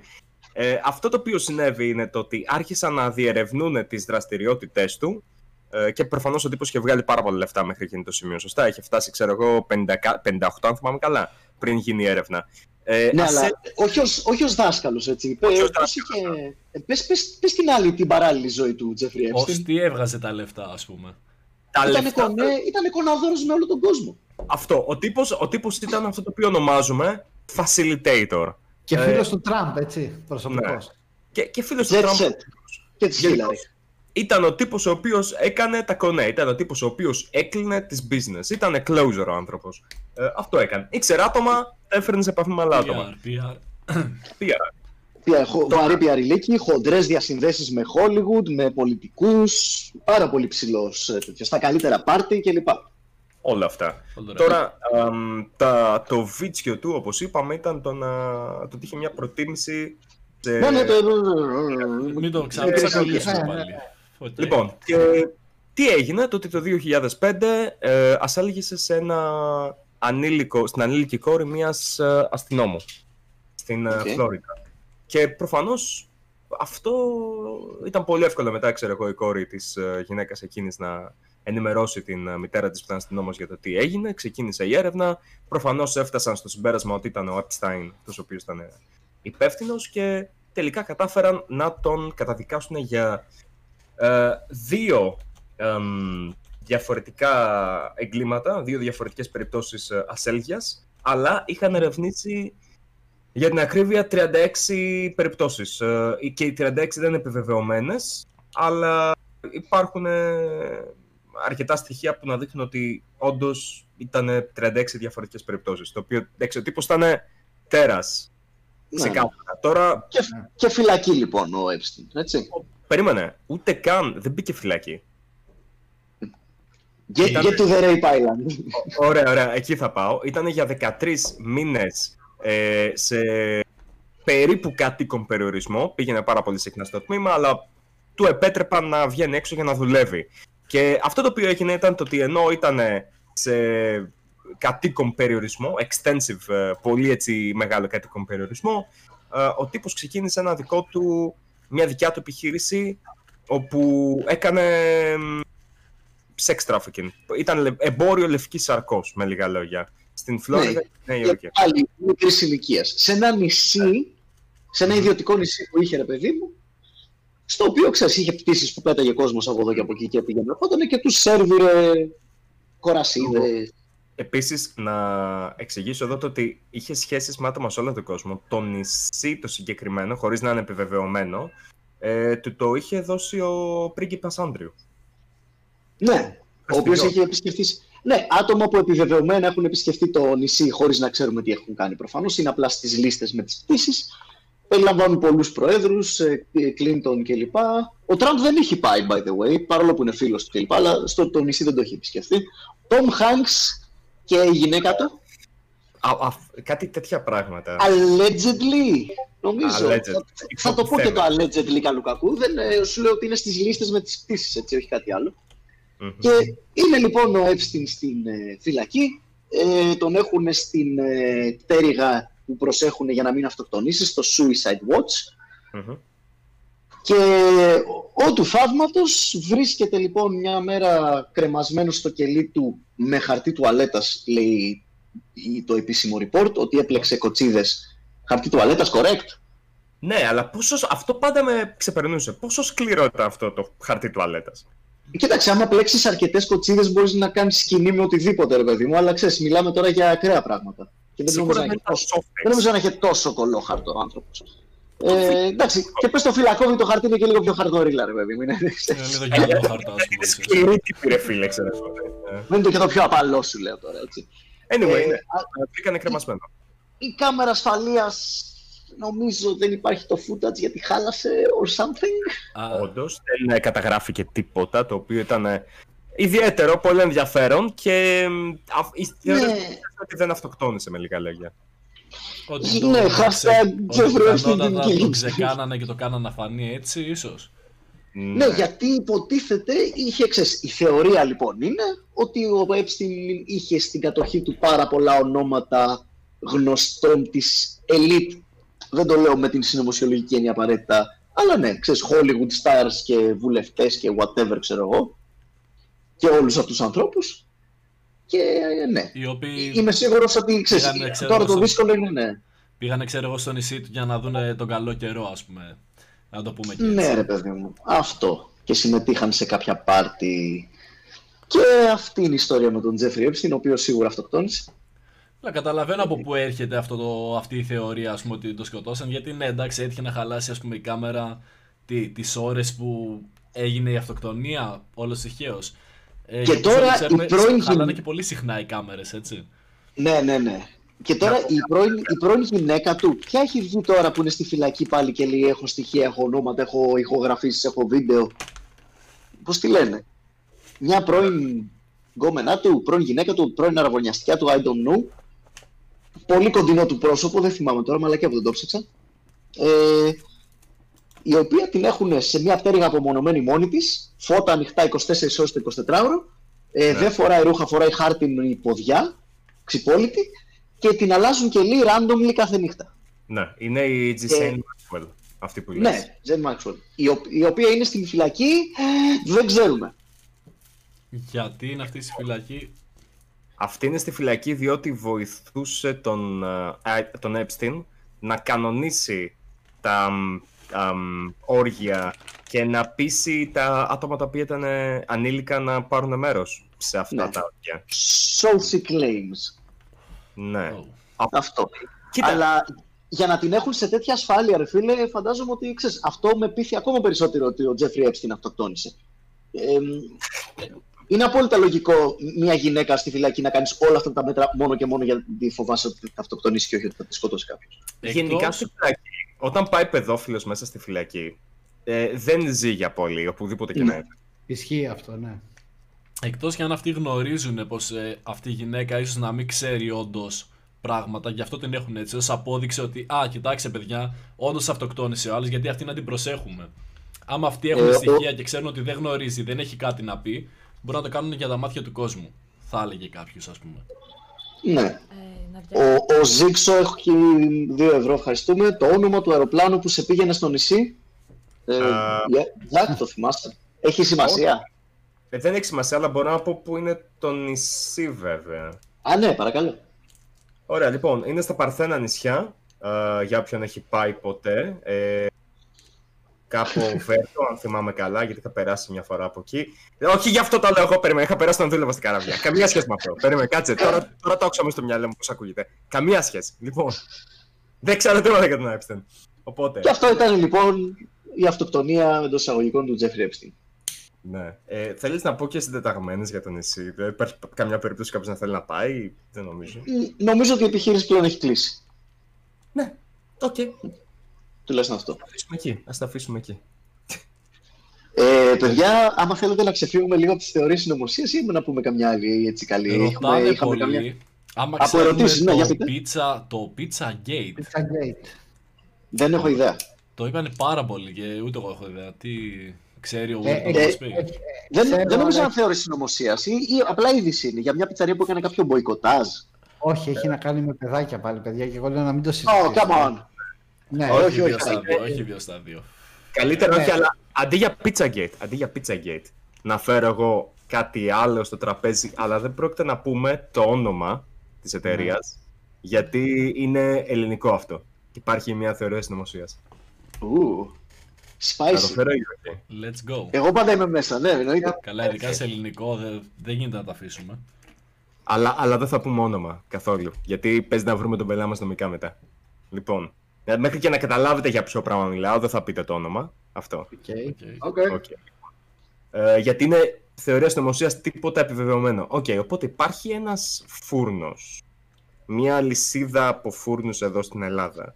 Ναι, ναι, Το γνωρίζω και έχω αυτό. το γνωρίζω. Το γνωρίζουν όλοι.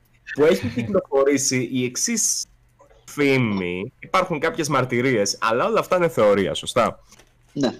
Που σου λέει ότι ο φούρνος, η αλυσίδα από φούρνους, είναι για την ακρίβεια μια βιτρίνα για να ξεπλένουν εμπόριο λευκής σαρκός. Yes. Ισχύει, ισχύει. Τέλεια, ναι. Ισχύει Μάλλον ότι είναι- υπάρχει αυτή η θεωρία. Ισχύει ότι υπάρχει θεωρία. Ναι, η Πού θεωρία βασίζεται ισχύει. αυτό; Ναι. Τώρα, υπάρχουν άτομα που έχουν πει ότι, ότι είχαν εμπειρίες όπου ψώνισαν σε αυτούς τους φούρνους και επίσης το πάρα πολύ ενδιαφέρον και συνάμα αστείο για εμένα α, παρόλο που είναι αρκετά dark θέμα, έχω λιγάκι αίσθηση του, του black humor, είναι το ότι παραγγέλνουν το τι θέλουν σαν να παραγγέλνουν ψωμί, από ό,τι έχω καταλάβει. What? Ποιος παραδέχτηκε ότι πήγε εκεί πέρα και, και ψώνισε όμως τέτοιο; Αχ, άμα πω παραπάνω θα δώσω άτομα. Εμφανίστηκε σε κάποιο Το, site, το ας πούμε, και σκεπτικό, κάποιο το blog. σκεπτικό ας πούμε προσπαθώ να καταλάβω. Δεν χρειάζομαι, δεν θέλω ονόματα ή που το είπανε κλπ. Αλλά Οκ. ποιος αγοράζει, ποιος ψωνίζει από κάτι τέτοιο και βγαίνει και λέει Α, παιδιά, πήρα by the way από τον τάδε φούρνο. Ξέρω εγώ. Όχι, το από- Δώσω. Ε, συγγνώμη να διακόψω ένα λεπτό. Όποιο ε, λέει ονόματα από φούρνου και αρχίζετε στα σχόλια time ή διαγράφονται το. Μην ρωτάτε ποιοι φούρνοι γιατί είπαν δεν θα αναφέρουν και μην αρχίζετε στα Ναι, σχόλια. δεν έχει. Δε- Δες περίεργος, έτοιμοι. Το χέρι στην τσέπη και donate δεν κάνουν, ναι, αλλά για το φούρνο έτοιμοι, φαντάζεσαι. Ρε παιδί μου, υπάρχει κάπου, ξέρω εγώ, κάποια μαρτυρία που α, ή- ήξερε έναν τύπο, που ήξερε έναν τύπο, που ήξερε έναν τύπο που είπε, ρε παιδί μου, ότι είδε κάτι ύποπτο. Θα σου πω, θα σου πω, θα σου πω. Απλά θα προσπαθήσω να το φέρω όσο πιο απ' έξω γίνεται, διότι αλλιώς θα Ναι, ναι. επιβεβαιώσουμε πολλά πράγματα. Αλλά αυτό υπάρχει εδώ και χρόνια για αρχή. Αυτό συμβαίνει εδώ και ένα καλό εξάρι με 7 χρόνια. Τώρα, εμ, είχανε, υπήρχαν άτομα τα οποία είχαν εμ, κάνει κάποιες ομολογίες ότι ψώνισαν εκεί και υπήρχαν επίσης και συγκεκριμένοι δημοσιογράφοι οι οποίοι στο πνεύμα της γκόνζο δημοσιογραφίας είπανε θα πάω εκεί και θα παραγγείλω για να δω τι θα γίνει. Okay, όπως θα κάνει ένας σωστός γκόντζο έκφυλος δημοσιογράφος. Ε, τώρα, μπορώ να θυμόσαστε ότι πριν από κάποια χρόνια αυτό είχε συμπέσει με ένα μεγάλο σκάνδαλο το οποίο είχε λάβει χώρα εδώ στην Ελλάδα. Με άτομα τα οποία πήγαιναν και έκαναν σεξ χωρίς προφυλάξεις με α, ιερόδουλες και κολλούσαν διάφορα πράγματα. Και μ, ήταν, υπήρχε ένα μικρό έτσι, πρόβλημα υγειονομικό στη συγκεκριμένη περίπτωση. Ε, Αυτό δεν μου ακούγεται σαν θεώρηση συνωμοσία. Αυτό δεν είναι θεωρία συνωμοσία, αλλά, Ναι. αλλά Life happens, ναι. αυτό είναι το live ανευθυνότητα από τους πελάτες, οκ, προφανώς. Ε, και γενικώς τώρα που το σκεφτώ, ανευθυνότητα γενικώς. Αλλά δεν είναι αυτό το θεματάκι μας. Είναι το ότι όταν είχε γίνει αυτό, το ακούγεται το ότι το είχαν εκμεταλλευτεί για να στήσουν αυτή την επιχείρηση με βιτρίνα τους συγκεκριμένους φούρνους. Ε, Μάλιστα. τώρα υπήρχαν κάποια άτομα που έγραψαν σε κάποιες εφημερίδες τοπικές στις πόλεις όπου υπάρχουν αυτοί οι φούρνοι. Και από εκεί Α. έχουν οι δικές μας. Η Υπήρξαν αστυνομία και δεν ρεπορτάζ, έκανε δηλαδή. Κάποια έρευνα, Ναι. ας πούμε, πάνω στο θέμα. Έχει γίνει, είχαν γίνει κάποιες μικρές έρευνες, δεν υπήρχε τίποτα το οποίο να είχε επιβεβαιωθεί, ταυτοποιηθεί, είχε έρθει και το υγειονομικό από ό,τι έχω καταλάβει, αλλά δεν υπήρχαν ε, άτομα τα οποία να θέλουν να βγουν μπροστά και να μιλήσουν γι' αυτό. Ακούω μια γάτα. Ναι, είναι δικιά μου. Θέλετε, θέλετε να πούμε για καμία έτσι πρόσπατη θεωρία συνωμοσίας. Μια και βλέπω και το chat ότι ρωτάει συχνά. Ναι, ναι, ναι. ε, Άμα είδες κάτι που σου γυάλισε, εννοείται. Όχι, μα ήταν. ε, Είναι, είναι ήδη το, το θέμα της συζήτησης. ε, τα τσιπάκια, ε, ξέρεις, όλο αυτό που γίνεται από το χειμώνα και έπειτα. Α, 5G, τσιπάκια, κορονοϊ, εμβόλιο κλπ. Πάμε. Ναι, είναι, είναι θέμα που σ- το συζητάνε πολύ και για αρκετό καιρό. Οπότε είπαμε Μ' πως το αρέσει, είναι θίξουμε. καλό θέμα. Ναι, ναι, ναι. Ε, ενημέρω, πες, πες μας το, την όλη φάση, ρε παιδί. Πες μας τι λέει Εντάξει, η θεωρία. στην αρχή, στην αρχή υπήρχε μεμονωμένα η θεωρία συνωμοσίας του 5G. Όπου έχει, Η οποία λέει, η οποία λέει ότι το 5G έχει, θα τοποθετηθεί για να ελέγξει και τα ε, κύματα του μυαλού μας, η μία θεωρία είναι αυτή, και η δεύτερη είναι ότι θα προκαλέσει ε, προβλήματα υγείας, καρκίνο κτλ. με σκοπό την απομείωση του πληθυσμού, του παγκόσμιου πληθυσμού. Με την Ναι. έναρξη της κορώνας, για να το πούμε έτσι, ε, συνδέθηκε η, η θεωρία αυτή με την κορώνα. Α, ότι ναι, ναι, αυτό διάβασα και εγώ, ότι και καλά σου αποδυναμώνει το ανοσοποιητικό σύστημα. Μπράβο, τόσο ώστε Και να έτσι, κολλήσεις, τόσο Το ώστε ώστε να κολλήσεις κορώνα. Βέβαια δεν ξέρω γιατί συγκεκριμένα, αφού σου αποδυναμώνει το νοσοποιητικό, δεν ξέρω γιατί συγκεκριμένα κορώνα και όχι κάτι άλλο. Ναι, είναι γενικό αυτό, ότι ισχύει για όλες τις ασθένειες. Από τη στιγμή που Ισχύει, στο- δε- εγώ έχω δει, έχω δει ότι το δικαιολογούν μόνο γι' αυτό. Δεν έχω δει Γιατί ότι. να μην το κάνανε με κάποια ίωση όπως ας πούμε απλά ένα κρύωμα το οποίο Λοιπόν, δεν θα βέβαια, έπρεπε και ξέρω στο εγώ. μάτι του κόσμου, δεν θα τραβούσε την προσοχή. Ε, να διακόψω για ένα σημαντικό donate μπόδε μάστορας Ναι, με ναι, 50 παρακαλώ. ευρώ. 50 ευρώ σε PayPal κιόλας. Το πρώτο PayPal της ημέρας να είναι καλά ο μπόδε μάστορας. Την καλημέρα, Μπόδε μου, Μάστορα. την καλημέρα μου από Αυστραλία τι έχασα; Έχασες ε, θεωρίες συνωμοσίας, αλλά, ε, θεωρίες συνωμοσίας, αλλά συνεχίζουμε και με άλλες. Επίσης τα live μένουν στο κανάλι και ανεβαίνουν και σε πλατφόρμες όπως Spotify κλπ. Αφού θα μείνει το βίντεο, από κάτω θα έχει link για το Spotify. Μπορεί, μπορείς Ε, να το να δεις πω- εκεί πέρα όλο. Στο chat στη φίλη Φανή Συντάκη ε, έπεσες απόλυτα μέσα, όντως που είναι ο Red Bull αυτή τη στιγμή. Περίεργο, ύποπτο αυτό που κατάλαβε τι πίνεις, έτσι. Οπότε το, το 5G, by the way, να πω ότι και για το 4G όταν είχε βγει είχαν κυκλοφορήσει παρόμοια πράγματα, έτσι. Ναι, ναι, ακόμα και όταν ανακαλύφθηκε το τηλέφωνο είχε ξεκινήσει μια θεωρία συνωμοσία, όταν ε, μπαίναν οι πρώτες γραμμές τηλεφώνου και οι κολόνες, ξέρεις. Ε, πάλι η θεωρία συνωμοσίας είχε βγει. Εντάξει, ε, το θέμα είναι ότι ε, υπήρξε ένα σοκ στην ανθρωπότητα. Είναι λογικό, έτσι. Ε, Όταν, Η ας πούμε, σε τεχνοφοβία, ρε κλείνει παιδί. μέσα- Ναι, όταν σε κλείνει μέσα και σου στερεί το, το αίσθηκτο της ελευθερίας και σου λέει ότι για να βγεις θα πρέπει να μας ενημερώσεις και τα λοιπά. Και εσύ Ναι. έχεις στο μυαλό σου και τη θεωρία συνωμοσίας αυτή ότι όπα παιδιά εδώ θέλουν να μας ελέγξουν, θέλουν να ελέγξουν το μυαλό μας. Γενικότερα το mind control είναι μια θεωρία συνωμοσίας η οποία είναι από τις πιο δυνατές εκεί έξω. Ότι, Να πω ένα. Ναι, ναι, παρακαλώ, πες, πες, πες, συνέχισε. ότι ας πούμε κάποιες ανώτερες δυνάμεις, να το πω, κάποιες σκιώδεις κυβερνήσεις θέλουν να ελέγξουν το μυαλό μας, τις σκέψεις μας.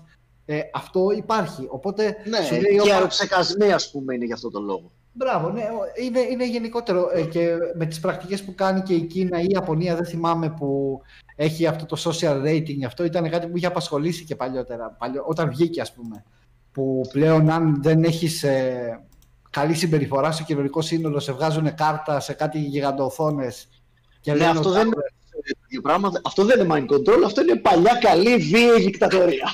Ναι, είναι, αλλά βλέπεις, ε, ξέρεις, παρισφρεί και στη θεωρία συνωμοσίας ότι τύπου πρέπει ας πούμε να έχεις καλό rating, πρέπει να υπάρχει το 5G για να μπορεί να, να στηθεί το Internet of Things, ελπίζω να το γνωρίζετε, το, το Internet των πραγμάτων, να το πω έτσι σε ελεύθερη μετάφραση, ότι όλα θα είναι συνδεδεμένα και κάθε πληροφορία της ζωής σου θα υπάρχει στο διαδίκτυο, οπότε εσύ πρέπει να είσαι, θα είσαι ελεγχόμενος, η κάθε σου κίνηση θα είναι ελεγχόμενη Οπότε σου λέει, για να το φέρω και στην κορώνα, σου λέει ότι μείνε μέσα, συνήθισε στην, ε, στον εγκλισμό, ας πούμε.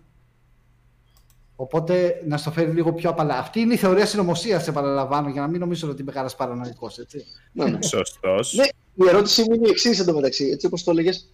Από τη στιγμή που κάνεις mind control, γιατί να χρειάζεσαι social rating; Άμα έκανες mind control, όλοι δεν θα παίρνανε άριστα στο social rating.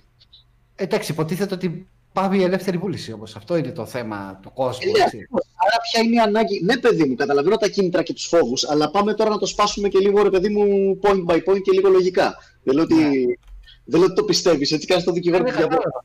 Εν Κατάλαβα. προκειμένου. Αλλά αυτό, πώς γίνεται, δεν γίνεται να έχει ταυτόχρονα στο ίδιο επιχείρημα και το social rating σαν μέθοδο ελέγχου του πληθυσμού; Γιατί το social rating αυτό είναι. Είναι μια, καταπίεση, μια μορφή καταπίεσης και φόβου για να ελέγξεις τον πληθυσμό. Το οποίο Αποτελεσματικότητα, by the way. Έχει εδραιωθεί ήδη έτσι εδώ που τα λέμε. Ναι, Το ναι, ναι, social αυτό, media. είναι, αυτό υπάρχει, είναι στο ιστορικό αρχείο, προφανώς. Όχι, μα- μα- μα- Στην υπάρχει σε Κίνα, όλα- φυσικά. όχι, Υπάρχει σε όλα τα social media αρχικά. Το social rating είναι το πόσα likes έχεις σε μια φωτογραφία που ανεβάζεις, ας πούμε. Όχι, εγώ σου λέω τώρα για το social rating του Κινέζικου Κομμουνιστικού Κόμματος που έχει εδραιώσει στην Κίνα. Αυτό Ναι, να ναι. το εφαρμόζει η κυβέρνηση. Γιατί αυτό είναι κάτι άλλο. Τα, το social rating στις κοινωνικές πλατφόρμες είναι κάτι στο οποίο συμφωνούμε όλοι και του έχουμε αποδώσει μια αξία εμείς σαν σύνολο. Okay. Η Ναι. Το κυβέρνηση κάνουμε στην μόνοι Κίνα, α, το, το τι θα αποφασίσει το, η κυβέρνηση της Κίνας που σε ένα μεγάλο βαθμό είναι άτομα από το κομμουνιστικό καθεστώς Εκεί είναι λίγο διαφορετικό πιστεύω και αυτό μπορεί να είναι επικίνδυνο που είναι. Εγώ δεν θα μπορούσα να φανταστώ ότι να ζω εκεί. Ξεκάθαρα. Να, Ναι. να ένας Ναι. τρόπος, να, άμα θες να ελέγξεις τον πληθυσμό, όχι ότι συμφωνώ με αυτό, ρε παιδί μου, αλλά υπάρχουν και, πώς να το πω, ε, τεσταρισμένοι τρόποι να το κάνεις. Κάτι Ναι. τέτοιο με τρομοκρατούν. Πραγματικά αυτό, αυτό με φοβίζει. Αυτό με φοβίζει πολύ περισσότερο από τη θεωρία του αεροψεκασμού, μαλάκα, ότι χρειάζεται χημικά. Δεν χρειαζόμαστε κανένα χημικό για να Μπορούν να, ελέγξουμε. σε, να στο επιβάλλουν αυτό που θέλουν, ας πούμε, χωρίς να σε κάνουν αναγκαστικά να θέλεις συσσαγωγικά κοίταξε. να είσαι όπως θέλουν αυτοί. Στο Το θέμα επιβάλλουν και ξέρεις ποιο είναι; τελείωσε. ότι ήδη αυτό, αυτή είναι η βάση, η όποια βάση υπάρχει σε αυτή τη θεωρία της αιμοσίας είναι η εξής. Ότι εσύ λειτουργείς ήδη και εγώ και όλοι μας υποσυνείδητα μέσω του social rating. Γιατί; Θα πας σε διακοπές στην Ισπανία για παράδειγμα. Θα μπεις στο TripAdvisor, θα μπεις σε άλλα site ας πούμε, δηλαδή που θα φας. Θα δεις το rating για να αποφασίσεις σε ποια παραλία θα κάνεις μπάνιο.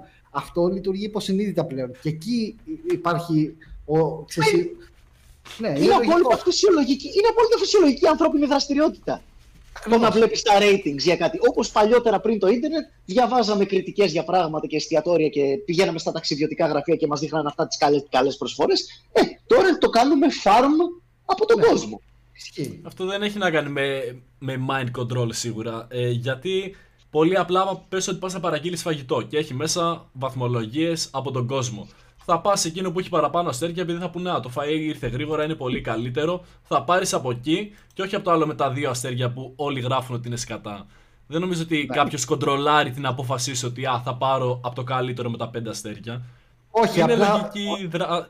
αντίδραση, ας πούμε. Ναι, ορισμένοι Ναι. υποστηρίζουν όμως ότι αυτά χειραγωγούνται τα αποτελέσματα όχι ενός εστιατορίου, αλλά σε, με- σε ευρύτερη κλίμακα μπορεί να υποθέσει κάποιος ότι αυτά τα αποτελέσματα χειραγωγούνται ούτω ώστε να πας προς μια συγκεκριμένη κατεύθυνση. Κατάλαβες τι λέω; Εντάξει, σε μικρές σε μικρές κλίμακες και μεσαίε κλίμακες μπορώ να το δεχτώ αυτό ότι εν μέρει χειραγωγούνται. Είμαι σίγουρος, ας πούμε, ότι. Τι να σου πω. Όταν βγήκε το νέο Star Wars, η Disney σίγουρα χειραγώγησε τις κριτικές στο Rotten Tomatoes σε ένα Ω, βαθμό. ναι. Ναι, αυτά Όχι, συμβαίνουν. Αυτό όμω άλλο αυτό ρε παιδί μου και άλλο τώρα να λέμε ότι όλα ξέρω εγώ ελέγχονται από το μπλα μπλα μπλα μπλα. Ε, Ναι, ισχύει. καταλαβαίνετε τι λέω. Απλά εκεί κολλάς και τον εγκλισμό. Δηλαδή, όταν είσαι λάτρης των θεωριών συνωμοσία, κολλάς και ένα ε, παγκόσμιο σοκ σε, σε επίπεδο και νοητικό και, και φυσικό. Δηλαδή, δεν μπορείς να πας για καφέ, δεν μπορείς να δει του φίλου σου. Σου απαγορεύει μια ανώτερη αρχή να κάνεις το οτιδήποτε αν δεν έχεις την έγκρισή της. Οπότε εκεί λες, όπα. Στη, στην Κίνα έχουν μπει 2 εκατομμύρια κάμερες και εγώ δεν ξέρω πόσες. Στην Κίνα Μμμ. υπάρχει Ναι. social rating, στην Κίνα ε, θε- υπάρχει θερμομέτρηση και έχει ε, σαν φανάρι, ας πούμε, κόκκινο, πράσινο και πορτοκαλί για το αν θα εισχωρήσει σε ένα δημόσιο κτίριο. Οπότε εκεί λες, μας περιορίζουν τις κινήσεις. Κάποιος όντως θέλει να μας ελέγξει. Κατάλαβες, είναι εύκολο να, να την πατήσεις. Ναι, και να κάνεις και το άλμα από το ρεπορτάζ στη θεωρία συνωμοσίας. Ακριβώς, ακριβώς. Αυτό που λέει ο Weirdo, το καταλαβαίνω για να είμαι πολύ ειλικρινής. Δηλαδή, το γεγονός ότι προφανώς κανένας δεν λέει ότι δεν ήταν επικίνδυνο αυτό με την πανδημία και ότι δεν χρειάζεται προφανώς να πάρουμε κάποια σοβαρά μέτρα, αλλά η αλήθεια είναι ότι πόσο ακριβώς ποσοστό της ελευθερίας θα έπρεπε να θυσιάζεται προς χάρη της ε, ευημερίας. Αυτή είναι η πραγματική ερώτηση για μένα. Πέρα από συνωμοσίες, πέρα από ε, χαζά πολιτικά παιχνίδια, είναι το πραγματικά θα έπρεπε να μπαίνουμε σε καραντίνα, θα έπρεπε να αφήσουμε το κράτος να πάρει τα ανία και να κάνει κάποια πράγματα για το δικό μας καλό, ναι ή όχι. Γιατί προσωπικά μπορώ να δω διάφορες πλευρές και να καταλάβω τις αποφάσεις που έχει πάρει η κυβέρνηση. Δηλαδή, Σίγουρα πρέπει να γίνει κάτι, γιατί ήταν επικίνδυνο όλο αυτό. Εν δυνάμει, Αλλά μπορούσε να πολύ ήταν πιο... overreaction. Θεωρείς; Συγγνώμη, τι; Θεωρείς ότι ήταν ε, overreaction. By the way, πάρα πολύ ενδιαφέρον θέμα για podcast ε, individual. Ναι. Ναι, ναι, Ισχύει, μπορούμε να το ισχύει. φέρουμε κάποια στιγμή σαν, ε, σαν Πρέπει θεματάκι. να το φέρουμε και τώρα, στο- στο επόμενο μεθεπόμενο πιστεύω πριν να το θίξουμε. Δεν χρειάζεται μόνο αυτό, να είναι ένα από τα θέματα μας. Αλλά, ε, για να μην, ξέρεις, επειδή δεν είναι θεωρία συνωμοσίας, αλλά ναι, έχω πολλά να πω κι εγώ σε αυτό το θέμα, ρε φίλε. Και είναι καθαρά γνώμη. Γιατί γνώμες μπορούμε να πούμε σε αυτό το πράγμα. Ε, βέβαια. Μα για αυτό, το- αυτό είναι και το θέμα, το ότι εμείς, π.χ. αυτή τη στιγμή, okay, ε, ζούμε σε μια δημοκρατία όπου ψηφίζουμε με την. ε, αποφασίζουμε μάλλον με την ψήφο μας. Ή τουλάχιστον ελπίζουμε πως αυτό θα κάνουμε. Okay.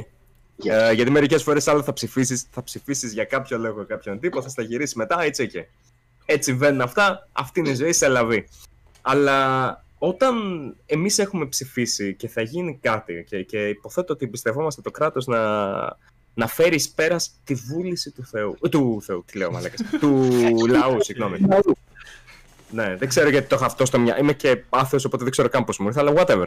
Λοιπόν, Έτσι, μας λοιπόν. επηρεάζουν οι εξωγήινοι. Εμ, Οκ, οπότε το να μπορεί το κράτος να βάλει σε καραντίνα κάποιον πολίτη, μπορώ να καταλάβω το γιατί γίνεται. Μετά από την άλλη, δεν είναι και απόλυτα δημοκρατικό αυτό, σωστά.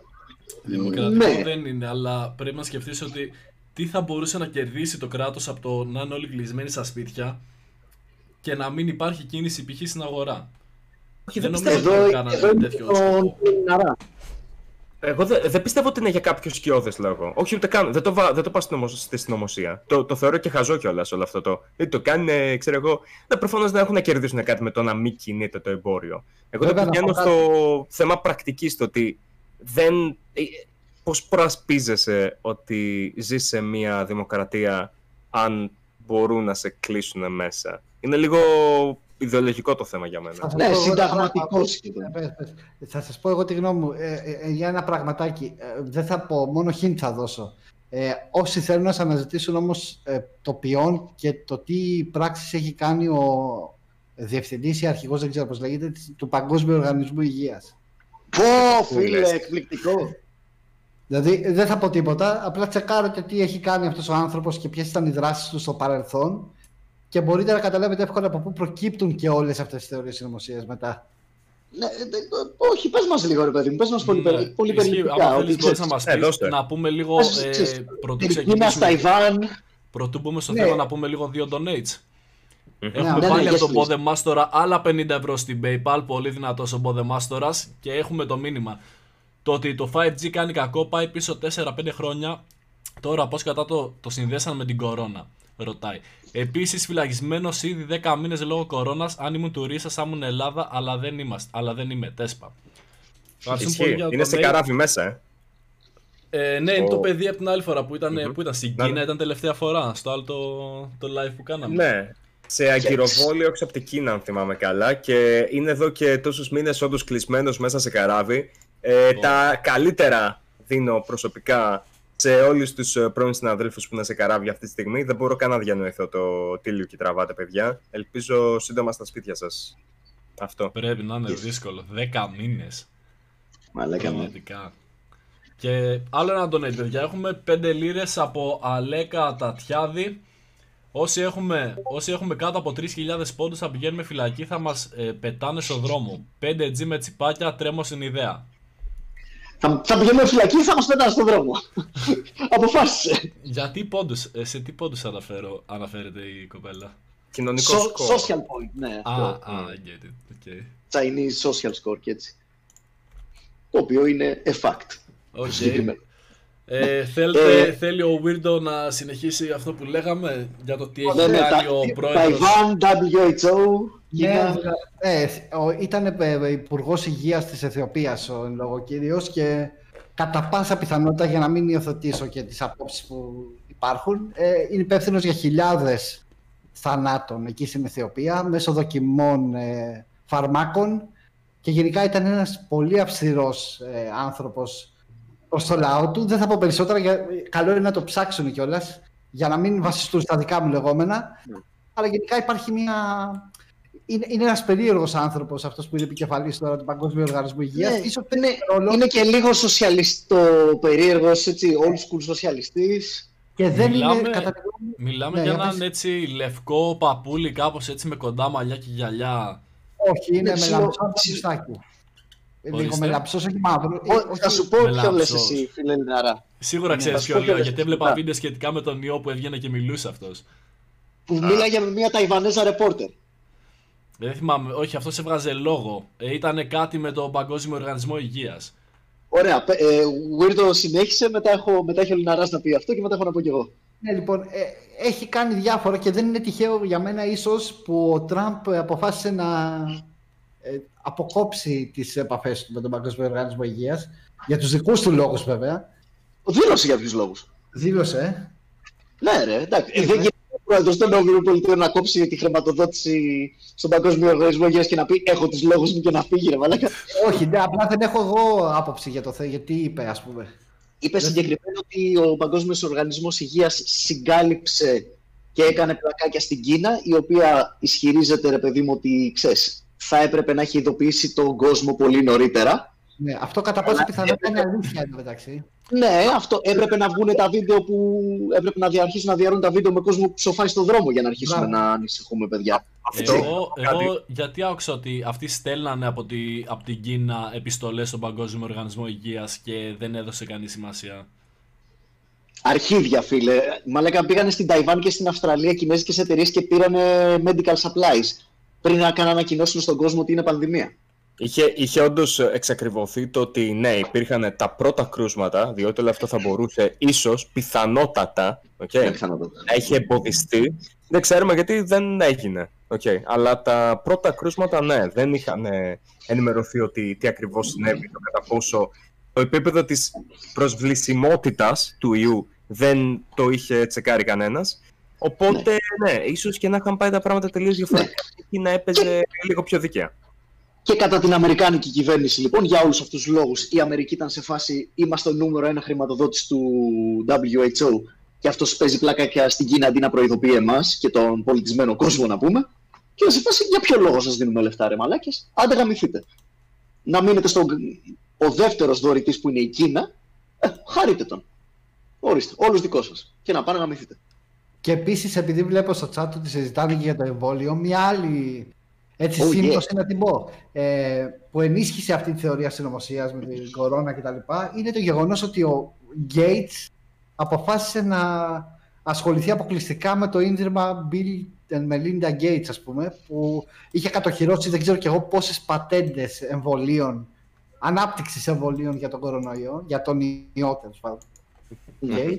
Ε, και μάλιστα βγήκε και μια online πλατφόρμα για την οποία γίνεται μεγάλη συζήτηση, το ID 2020, όπου υποτίθεται ότι μέσω αυτής της πλατφόρμας έχει κατοχυρωθεί το βιο, βιομετρικό, δεν θυμάμαι την ορολογία, chip, Βιομετρικό. ναι, Ναι, το ναι, οποίο θα ναι. περάσει μέσω νανοτεχνολογίας από το εμβόλιο στους οργανισμούς μας. Τώρα για ποιο λόγο θα γίνει αυτό από τη στιγμή που έχουμε ένα κινητό που παρακολουθεί ανά πάσα στιγμή κάθε μας κίνηση, δεν μπορώ να το γνωρίζω. Μα ήδη μας ελέγχουν με τους αεροψεκασμούς. Γιατί να μας ξαναελέγχουν με το εμβόλιο γάμο το κερατό μου; Είναι μεγάλη συζήτηση αυτή και είμαστε ήδη μία ώρα και κάτι στο, στο podcast, οπότε Να πω κάτι για το mind control τελικό. Από Ναι. ό,τι φαίνεται, το σχέδιο για mind control είναι σε συνεχή αποτυχία από τότε που είναι το concept. Έτσι. Α, μας, ψεκα... μας κάνουν mind control από τη δεκαετία του 60. Α, ναι, τη δεκαετία του 60 που ο κόσμος ήταν τόσο υπάκουος προς την κυβέρνηση, μαλάκα και πρόβατα. Ναι. Που γίνανε όλες οι επαναστάσεις και βγαίνουν στους δρόμους και κέρανε τα πάντα. Κοίτα, Α, δεν θέλω ναι. να το χαλάσω, αλλά νομίζω πως ε, η όλη κόμπλα με το τσιπάκι που έχουν σκαλέσει όλοι θα ήταν το πιο, ο πιο παράλογος τρόπος να προσπαθήσεις να ελέγξεις κάποιον. Είναι χειρότερο και από αεροψεκασμούς. Το τσιπάκι, Ναι. σαν θε- θεωρία συνωμοσίας. Έλεγξε Ναι. το με παλιά καλή προπαγάνδα. It works every time. ναι. Είναι, είναι πανάκριβο το να φτιάξουν ένα βιομετρικό τσιπάκι, το οποίο να μπορεί να ελέγχει όλες τις λειτουργίες κάποιου, να μπορεί να ελέγξει το μυαλό του, θα ήταν πανάκριβο και δεν αξίζει. Διότι όπως είπε πριν και ο Μάικ, που ισχύει, προπαγάνδα. Κάνει θαύματα. Δεν θυμάμαι οι κακοί του Β' Παγκοσμίου να χρειαζόντουσαν κάποιο τσιπάκι για να κάνουν τις κτηνοδίες που έκαναν. Το Επίσης, έκαναν μόνοι τους. σε κάτι πολύ βασικό. Άμα σε ελέγχουν με τσιπάκι ή με κάποιο χημικό που ψεκάζουν από τον αέρα ή με οποιοδήποτε τρόπο που, ο οποίος στην ουσία το κοινό σημείο όλων αυτών των εξηγήσεων είναι ότι χακάρει τον εγκέφαλό σου. Είσαι mind control. Παρά τη θέλησή σου, κάνεις άλλα πράγματα. Okay? Μμμ. Και ρωτάω εγώ. Συμβαίνει όντως. Καταλαβαίνω ότι ψηφίζουμε πολλές φορές κόσμο ο οποίος αποδεικνύεται ότι δεν είναι στα συμφέροντά μας. Αλλά αν είσαι mind controlled, χημικά mind controlled, θα έπρεπε να είσαι mind controlled όχι μόνο στην κάλπη, θα έπρεπε να είσαι mind controlled και στις συζητήσεις στο σαλόνι. Και στο... Καταλαβαίνετε τι λέω, και στο ίντερνετ. Ναι, ναι, ναι. Ρε παιδί μου, Γιατί- είμαστε. Ο, αλλά κα- ο, ο Έλληνας, από τότε που τον θυμάμαι, όλη μέρα γκρινιάζει πώς τον πηδάει το σύστημα. Μισέτα. Παιδιά, να σας πω Σα κάτι. σας φαίνεται για mind control πληθυσμός αυτός. Είχα δει ένα πολύ ωραίο, ένα πολύ ωραίο podcast του Τζο Ρόγκαν με τον ε, Musk Με Ο τον οποίος Elon. συζη- Ναι, με τον Elon Musk έχει δύο. Το πρώτο να το παρακολουθήσουν όσοι δεν το έχουν δει, γιατί έχει ενδιαφέρον πραγματικά. Και έλεγε ρε παιδί μου το εξής, ότι δεν υπάρχει κανένας απολύτως λόγος να σε ελέγξουν, να ελέγξουν τη σκέψη σου. Γιατί ήδη τις ποστάρεις στα social media, τους φόβους σου, τις ανησυχίες σου. Μμ. Όλα βρίσκονται online, παιδιά. Ε, στο πρώτο δεν ήταν που έπινε μπάφους ο Μάσκ. Νο- Νομίζω. Σε κάποιο πάντω σίγουρα. Τέτοιου είδους podcast θέλω να κάνω κάποια στιγμή. κα- Τέτοιου είδους vidcast. Απλά θα καλώ άτομα, το οποίο έχει γίνει στο παρελθόν. Θα, θα καλώ άτομα και θα. Δεν θα, κα- δεν θα μιλάμε καν για κάτι ενδιαφέρον. Απλά θα πίνουμε μπάφους. Και, και μάλιστα σε αυτό το podcast ε, εγώ έμεινα λίγο παγωτό γιατί ο Μάσκ ε, τον ρώτησε για την AI ας πούμε, για την τεχνητή νοημοσύνη Που ο είπε ότι Ρόγκαν, φοβάται.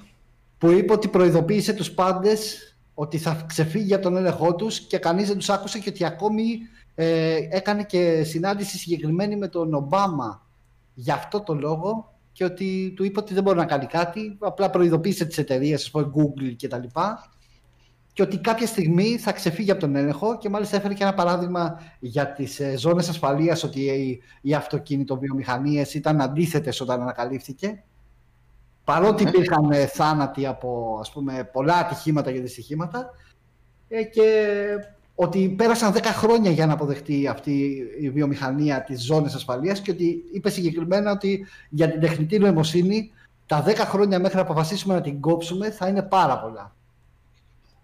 Ε, οι φόβοι για την κατάληψή μας από ανεξέλεγκτη τεχνητή νοημοσύνη δεν είναι 10 χρονών, είναι πολύ πιο παλιοί. Είναι παλιά, Από- ναι, ναι. Απλά Αλλά επικρατεί- από τότε που βγήκε το πρώτο κομπιούτερ που, παίξει, που έπαιζε σκάκι, τα ακούμε αυτά. Ναι, ναι, ακριβώς. Ε, Είναι ο φόβος για το, για το άγνωστο κιόλας, το τι, τι γίνεται, επειδή αναπτύσσεται ραγδαία. Είναι, είναι και κάτι άλλο, ρε φίλε. Το είχα πει και σε ένα What the Fact. Είναι η τάση που έχουμε να αποδίδουμε ανθρώπινα κίνητρα σε μέρη όπου δεν ανήκουν. Mm, Το ενδιαφέρον ότι, αυτό. το ότι το, καταλαβαίνεις τι λέω, το ότι το AI είναι πανέξυπνο και ότι ο άνθρωπος είναι πανέξυπνος δεν σημαίνει ότι το AI έχει τα ίδια κίνητρα με έναν άνθρωπο. Το AI δεν έχει Σωστό. ψυχή να σώσει, δεν έχει σώμα για να ανησυχήσει, δεν έχει τα πυθικίσια κίνητρα territoriality που έχουμε εμείς σαν άνθρωποι. θα μπορεί. α, γιατί να έχει ψυχή ανθρώπου το AI, μπορείς να έχει ψυχή μυρμηγκιού. Αν είχε ψυχή μυρμηγκιού, θα ήταν η χαρά του να είναι σκλάβος μας. Τιμή Μα του. εμένα, εμένα μέχρι και το που το βλέπεις πολύ συχνά στις ταινίες φαντασίας που λέει «Α, γιατί το AI ε, αποφάσισε να αφανίσει τους ανθρώπους, «Ω, γιατί έκανε τη λογική επιλογή ότι οι άνθρωποι είναι κακοί για το πλανήτη, μπλα μπλα μπλα μπλα, μπλα που είναι μισές ταινίες φαντασίας». Και κάθομαι και σκέφτομαι γιατί να τον νοιάζει το AI, τι, τι, τι στο διάλογο θα γίνει με το πλανήτη; Ναι, είναι δεν ένα έχει ανθρώπινο κάποιο. κίνητρο.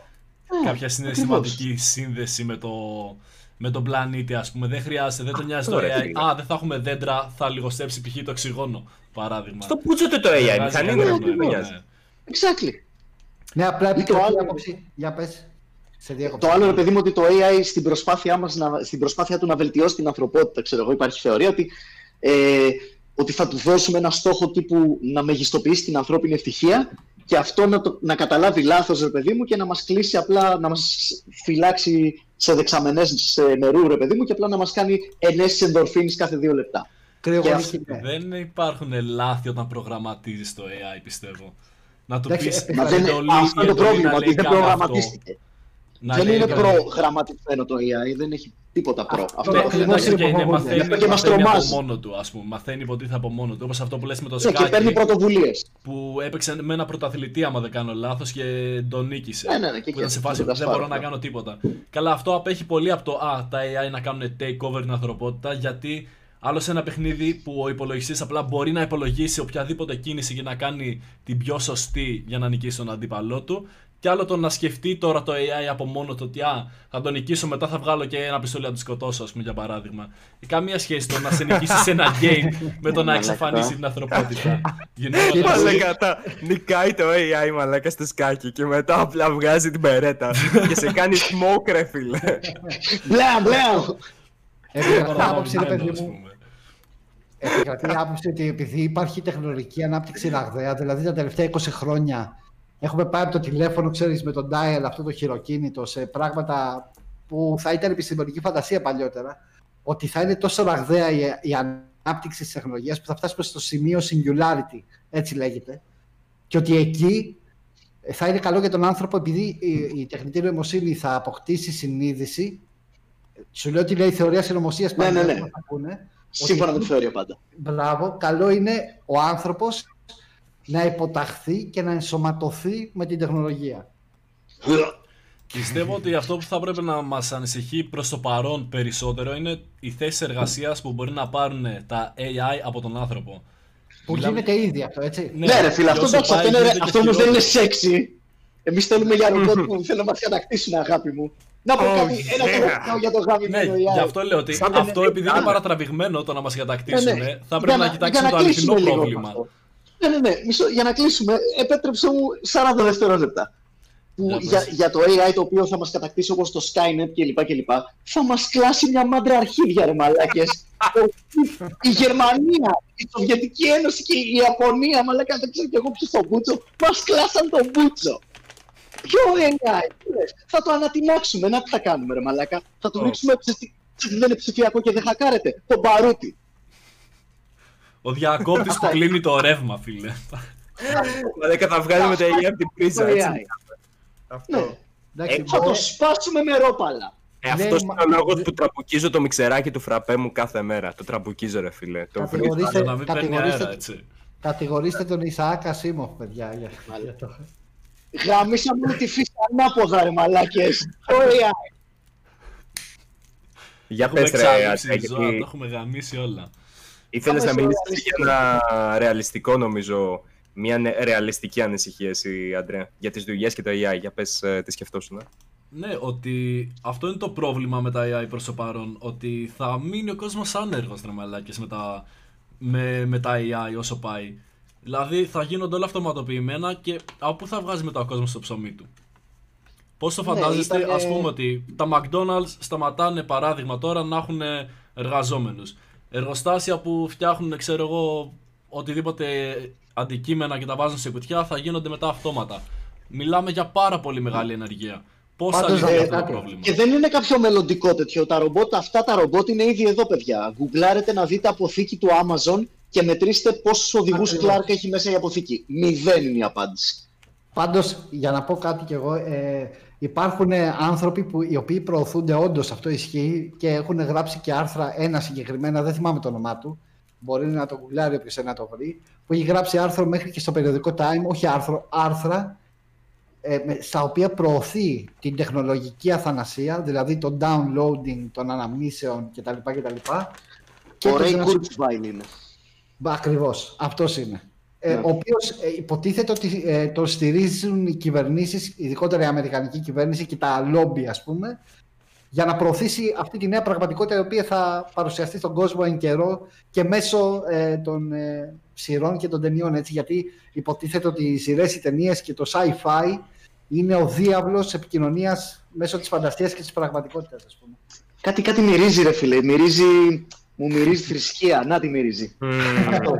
θρησκεία μύρισα. Κάτι μύριζε με αυτό. Μμμ. Λες, ε.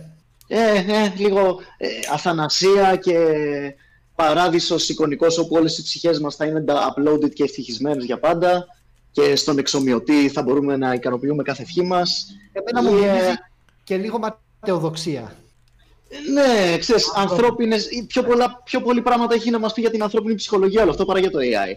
Ακριβώς. Εμένα Ο περισσότερη φόβος του θανάτου εντύπωση. είναι. Εμένα ξέρεις τι Ναι, μου κάνει ναι, ναι, εντύπωση; μαζί σου. Ε, άτομα τα οποία έχετε δει καθόλου sex robots. Ε, για ένα φίλο μου έκανα μια έρευνα κάποια στιγμή. Μμμ. Αυτά τα Ιαπωνέζικα, τα ρεαλιστικά. Που Ναι, χρηστεύουν που σε έχουν τα, και, τα το, ζωντανά που έχουν και το χρώματα. χεράκι που κουνιέται τύπου. Όχι, Μαλάκα, ρε φίλε, μπορώ να κάνω creepy τα as πάντα. fuck.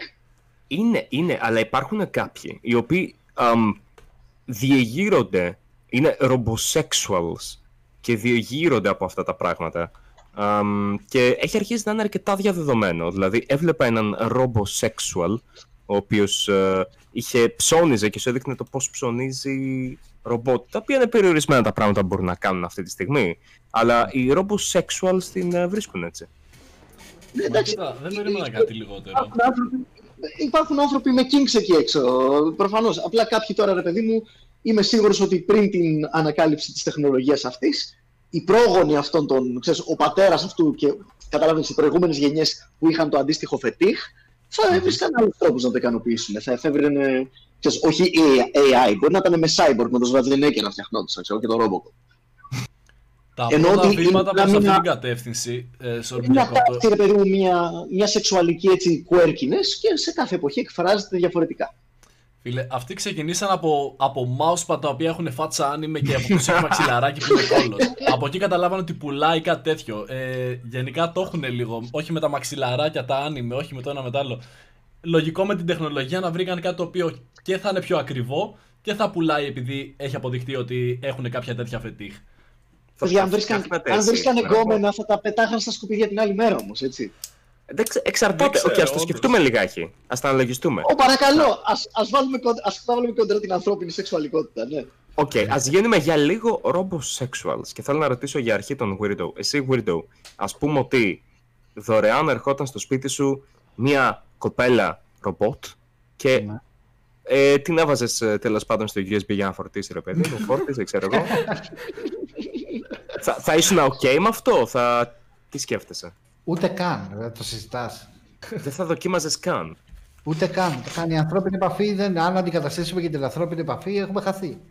Ε, ρε, μα εντάξει, μην μη, μη, λέμε- μη, μη βρίσκουμε τώρα, ξέρεις, μην κάνουμε εικασίες για το μέλλον από 10 weirdos στο ίντερνετ. Ο, ο, ο, ο, ο δάσκαλος, ο πυροσβέστης, ρε παιδί μου, ο οδηγός λεωφορείου, θέλουν να γαμίσουν, πώς το λένε, μου- μουνάκι, πώς το λένε. Παιδιά, Τα σκεφτείτε πόστια. ότι Ε, ρε, φίλε. δεν το βλέπουν Πουλάτε τα όλοι πόστια. έτσι. Δηλαδή, γιατί ο άλλος να βλέπει τσόντα χεντάι και όχι πραγματική. Προτιμάει να βλέπει αυτό το, το εικονικό animated πράγμα από το να βλέπει, ας πούμε, κανονικό άνθρωπο να κάνει σεξ. Ναι, αλλά αυτό είναι βίτσιο, ρε φίλε. Εγώ σου λέω ότι άμα είναι μια τύπισσα η οποία μοιάζει κανονικά με ένα πλήρη ε, ανθρώπινο γυναικοειδές. Θα... Δεν μοιάζει, ο- δεν είμαστε στο Blade Runner, δικέ Ας- μου, δεν Ας μοιάζει. πούμε ότι είμαστε. Ας πούμε ότι είμαστε, Α, απλά η τύπισσα μιλάει οκ, σαν είσαι ε, δίκιο. τη, τη φωνή του Google Translate, ρε φίλε. Μόνο αυτή είναι η αν είναι, 100%, διαφορά. αν είναι 100% η αίσθηση και η κίνηση και το squeeziness ε, και, Ναι. η- ε, και εσωτερικά και εξωτερικά σαν άνθρωπος, εσωτερικά σε κάποια σημεία, ε, ναι, τότε υποθέτω ότι μια μερίδα του πληθυσμού θα, τις, θα τους φερόταν σαν ιερόδουλες, ας πούμε. Α, Εγώ ρωτάω εσάς, εγώ ρωτάω εσάς. Μάικ και Αντρέας, αν εσείς είσαστε Ναι. robosexuals. Όχι, Δεν είμαι, προφανώς. απλά μπορώ να κάνω κάποιες προβλέψεις πάνω στο θέμα. Δε, Hm. ούτε, ούτε κατά διάνοια.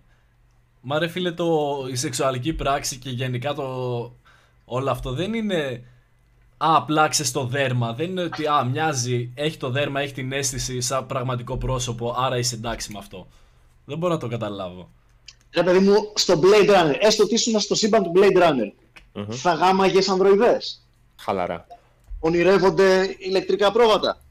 Α, αυτό είναι References. reference. ναι, αυτό. Πού είναι ο Captain America να πει I understood that. Να πω λίγο Αυτό. δύο donate. Win- παιδιά. Weirdo θα μπαίνες σε, σε τέτοια ανδροειδές, σε Blade Runner ανδροειδές. Εξαρτάται, τώρα με κρύβε λόγια. Τι, τι, τι; Έλα, όλοι λόγια, φίλοι, κρύβε όλοι λόγια. φίλοι είμαστε, όλοι φίλοι είμαστε. Πες την αλήθεια. Ναι, ναι, ναι, έλα, μόνοι μας είμαστε. Όχι, θα, θα, θα μείνω σιωπηλός. Οκ.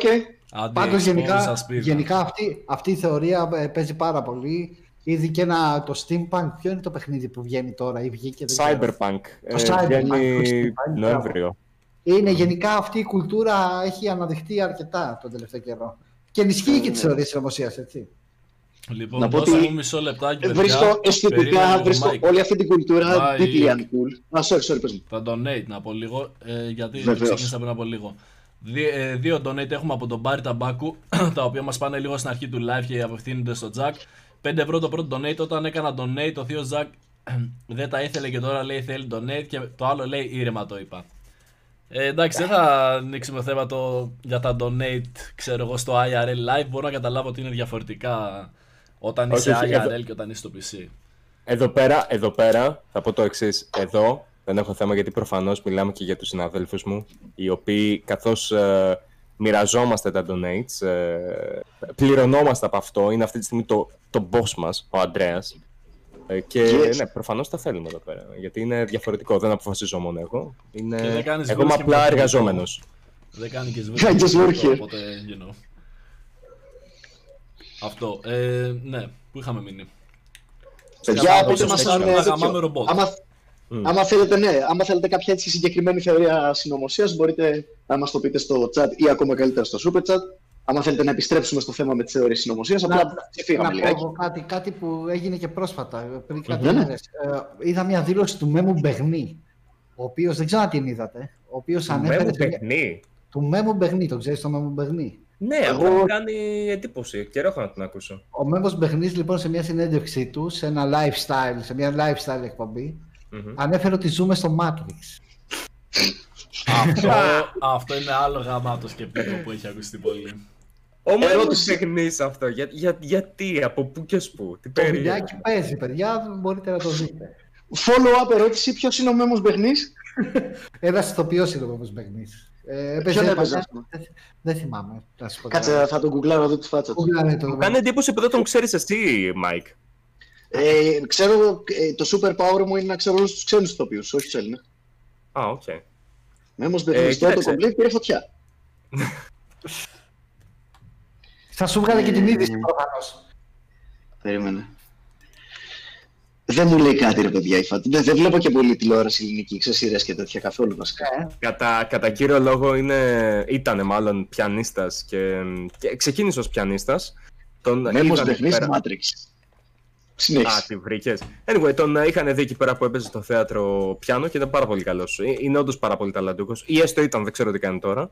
Ναι. Εντάξει. Και πιο μετά άρχισε να δουλεύει γιατί ήταν, είναι ωραίος ε, άντρας γενικώς. Δούλευε ως ε, ζεν πρεμιέ β' ρόλους στο, στη τηλεόραση. Απλά το α, έφερα, οκ. σαν- το έφερα γιατί υπάρχει και αυτή η Μμμ. θεωρία συνωμοσίας ότι το simulation hypothesis, ας πούμε, ότι ζούμε σε μια Ναι. προσομοίωση και ότι και πολλοί το πιστεύουν αυτό. Ότι μπορεί να... Και ο Elon Musk στο podcast το συγκεκριμένο που ανέφερα πριν υποστηρίζει ότι είναι πολύ πιθανό να ζούμε σε μια προσωπίωση. Τώρα Ναι, γιατί- ναι, ναι, είναι από το Matrix και το, ε, έγινε πολύ popularized αυτή η θεωρία, αλλά υπήρχε και πιο πριν. Ναι, βέβαια. Μπορώ να το- πω κάτι. Συγγνώμη, καμία σχέση με θεωρίες συνωμοσία ή μπορεί και να έχει, υποθέτω, αλλά αυτό νομίζω πως θα το βρει αρκετά ενδιαφέρον ο Αντρέας. Οπότε λέω να το ανακοινώσω εδώ πέρα. Για Αντρέα. δώσω.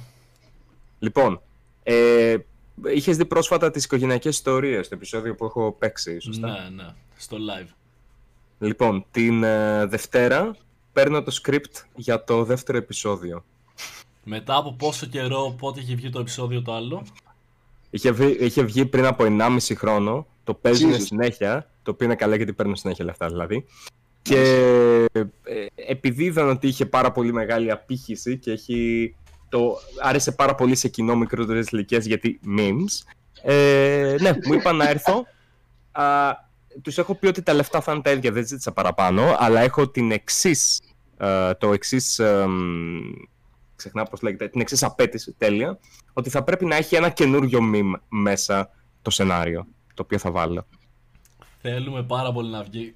Παρεμπιπτόντως, ξέρεις ότι με, στο live με το που τελείωσε το επεισόδιο έστειλα το link και έλεγα Πάτε γράψτε ότι θέλουμε Θείο Τζακ και σε άλλα επεισόδια, έτσι.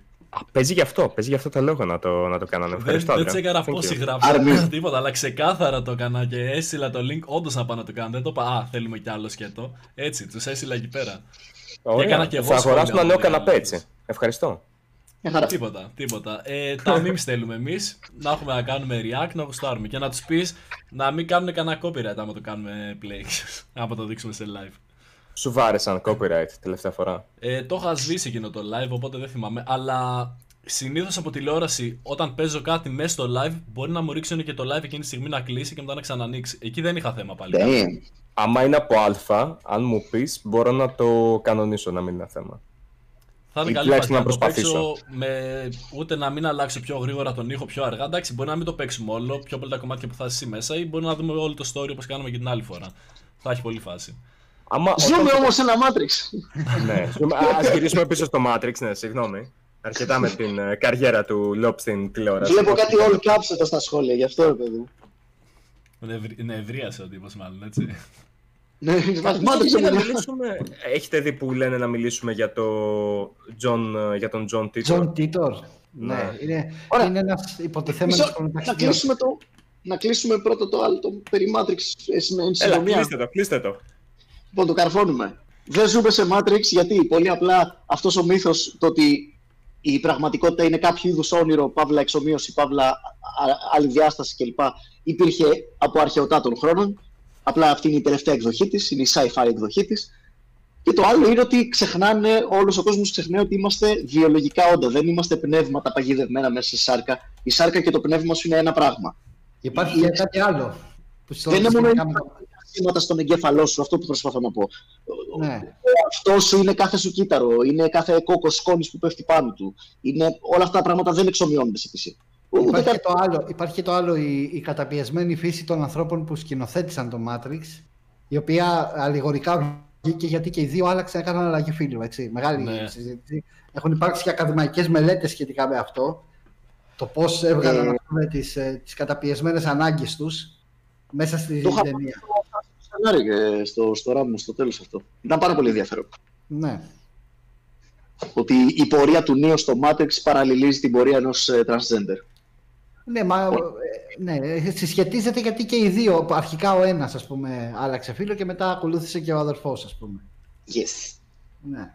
Οπότε Η- παίζει και αυτό λιγάκι, αλλά είναι μια θεωρία η οποία ξέρεις, ε, έχει απήχηση γιατί ήταν και μια πρωτοποριακή ταινία για την εποχή της Μμ. και σκηνοθετικά και γενικότερα, οπότε Το καλό με το Matrix είναι ακριβώς επειδή είναι τόσο καλογραμμένη, μπορείς να ταυτιστεί όχι μόνο ένα transgender με το μήνυμα του Matrix, με το Neo, αλλά οποιοδήποτε είναι outcast. Ένας computer geek, ένας, ξέρω εγώ, ε, μεταλλάσσης που μένει σε μικρό χωριό, whatever, ξέρω εγώ, ένας gay, ο, Ναι. οποιοδήποτε.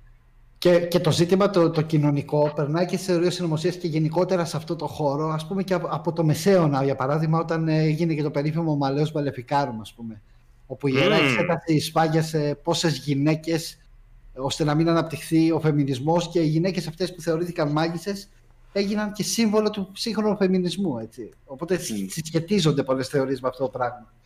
Ναι. Με τις κοινωνικές προεκτάσεις εννοώ. Μμμ.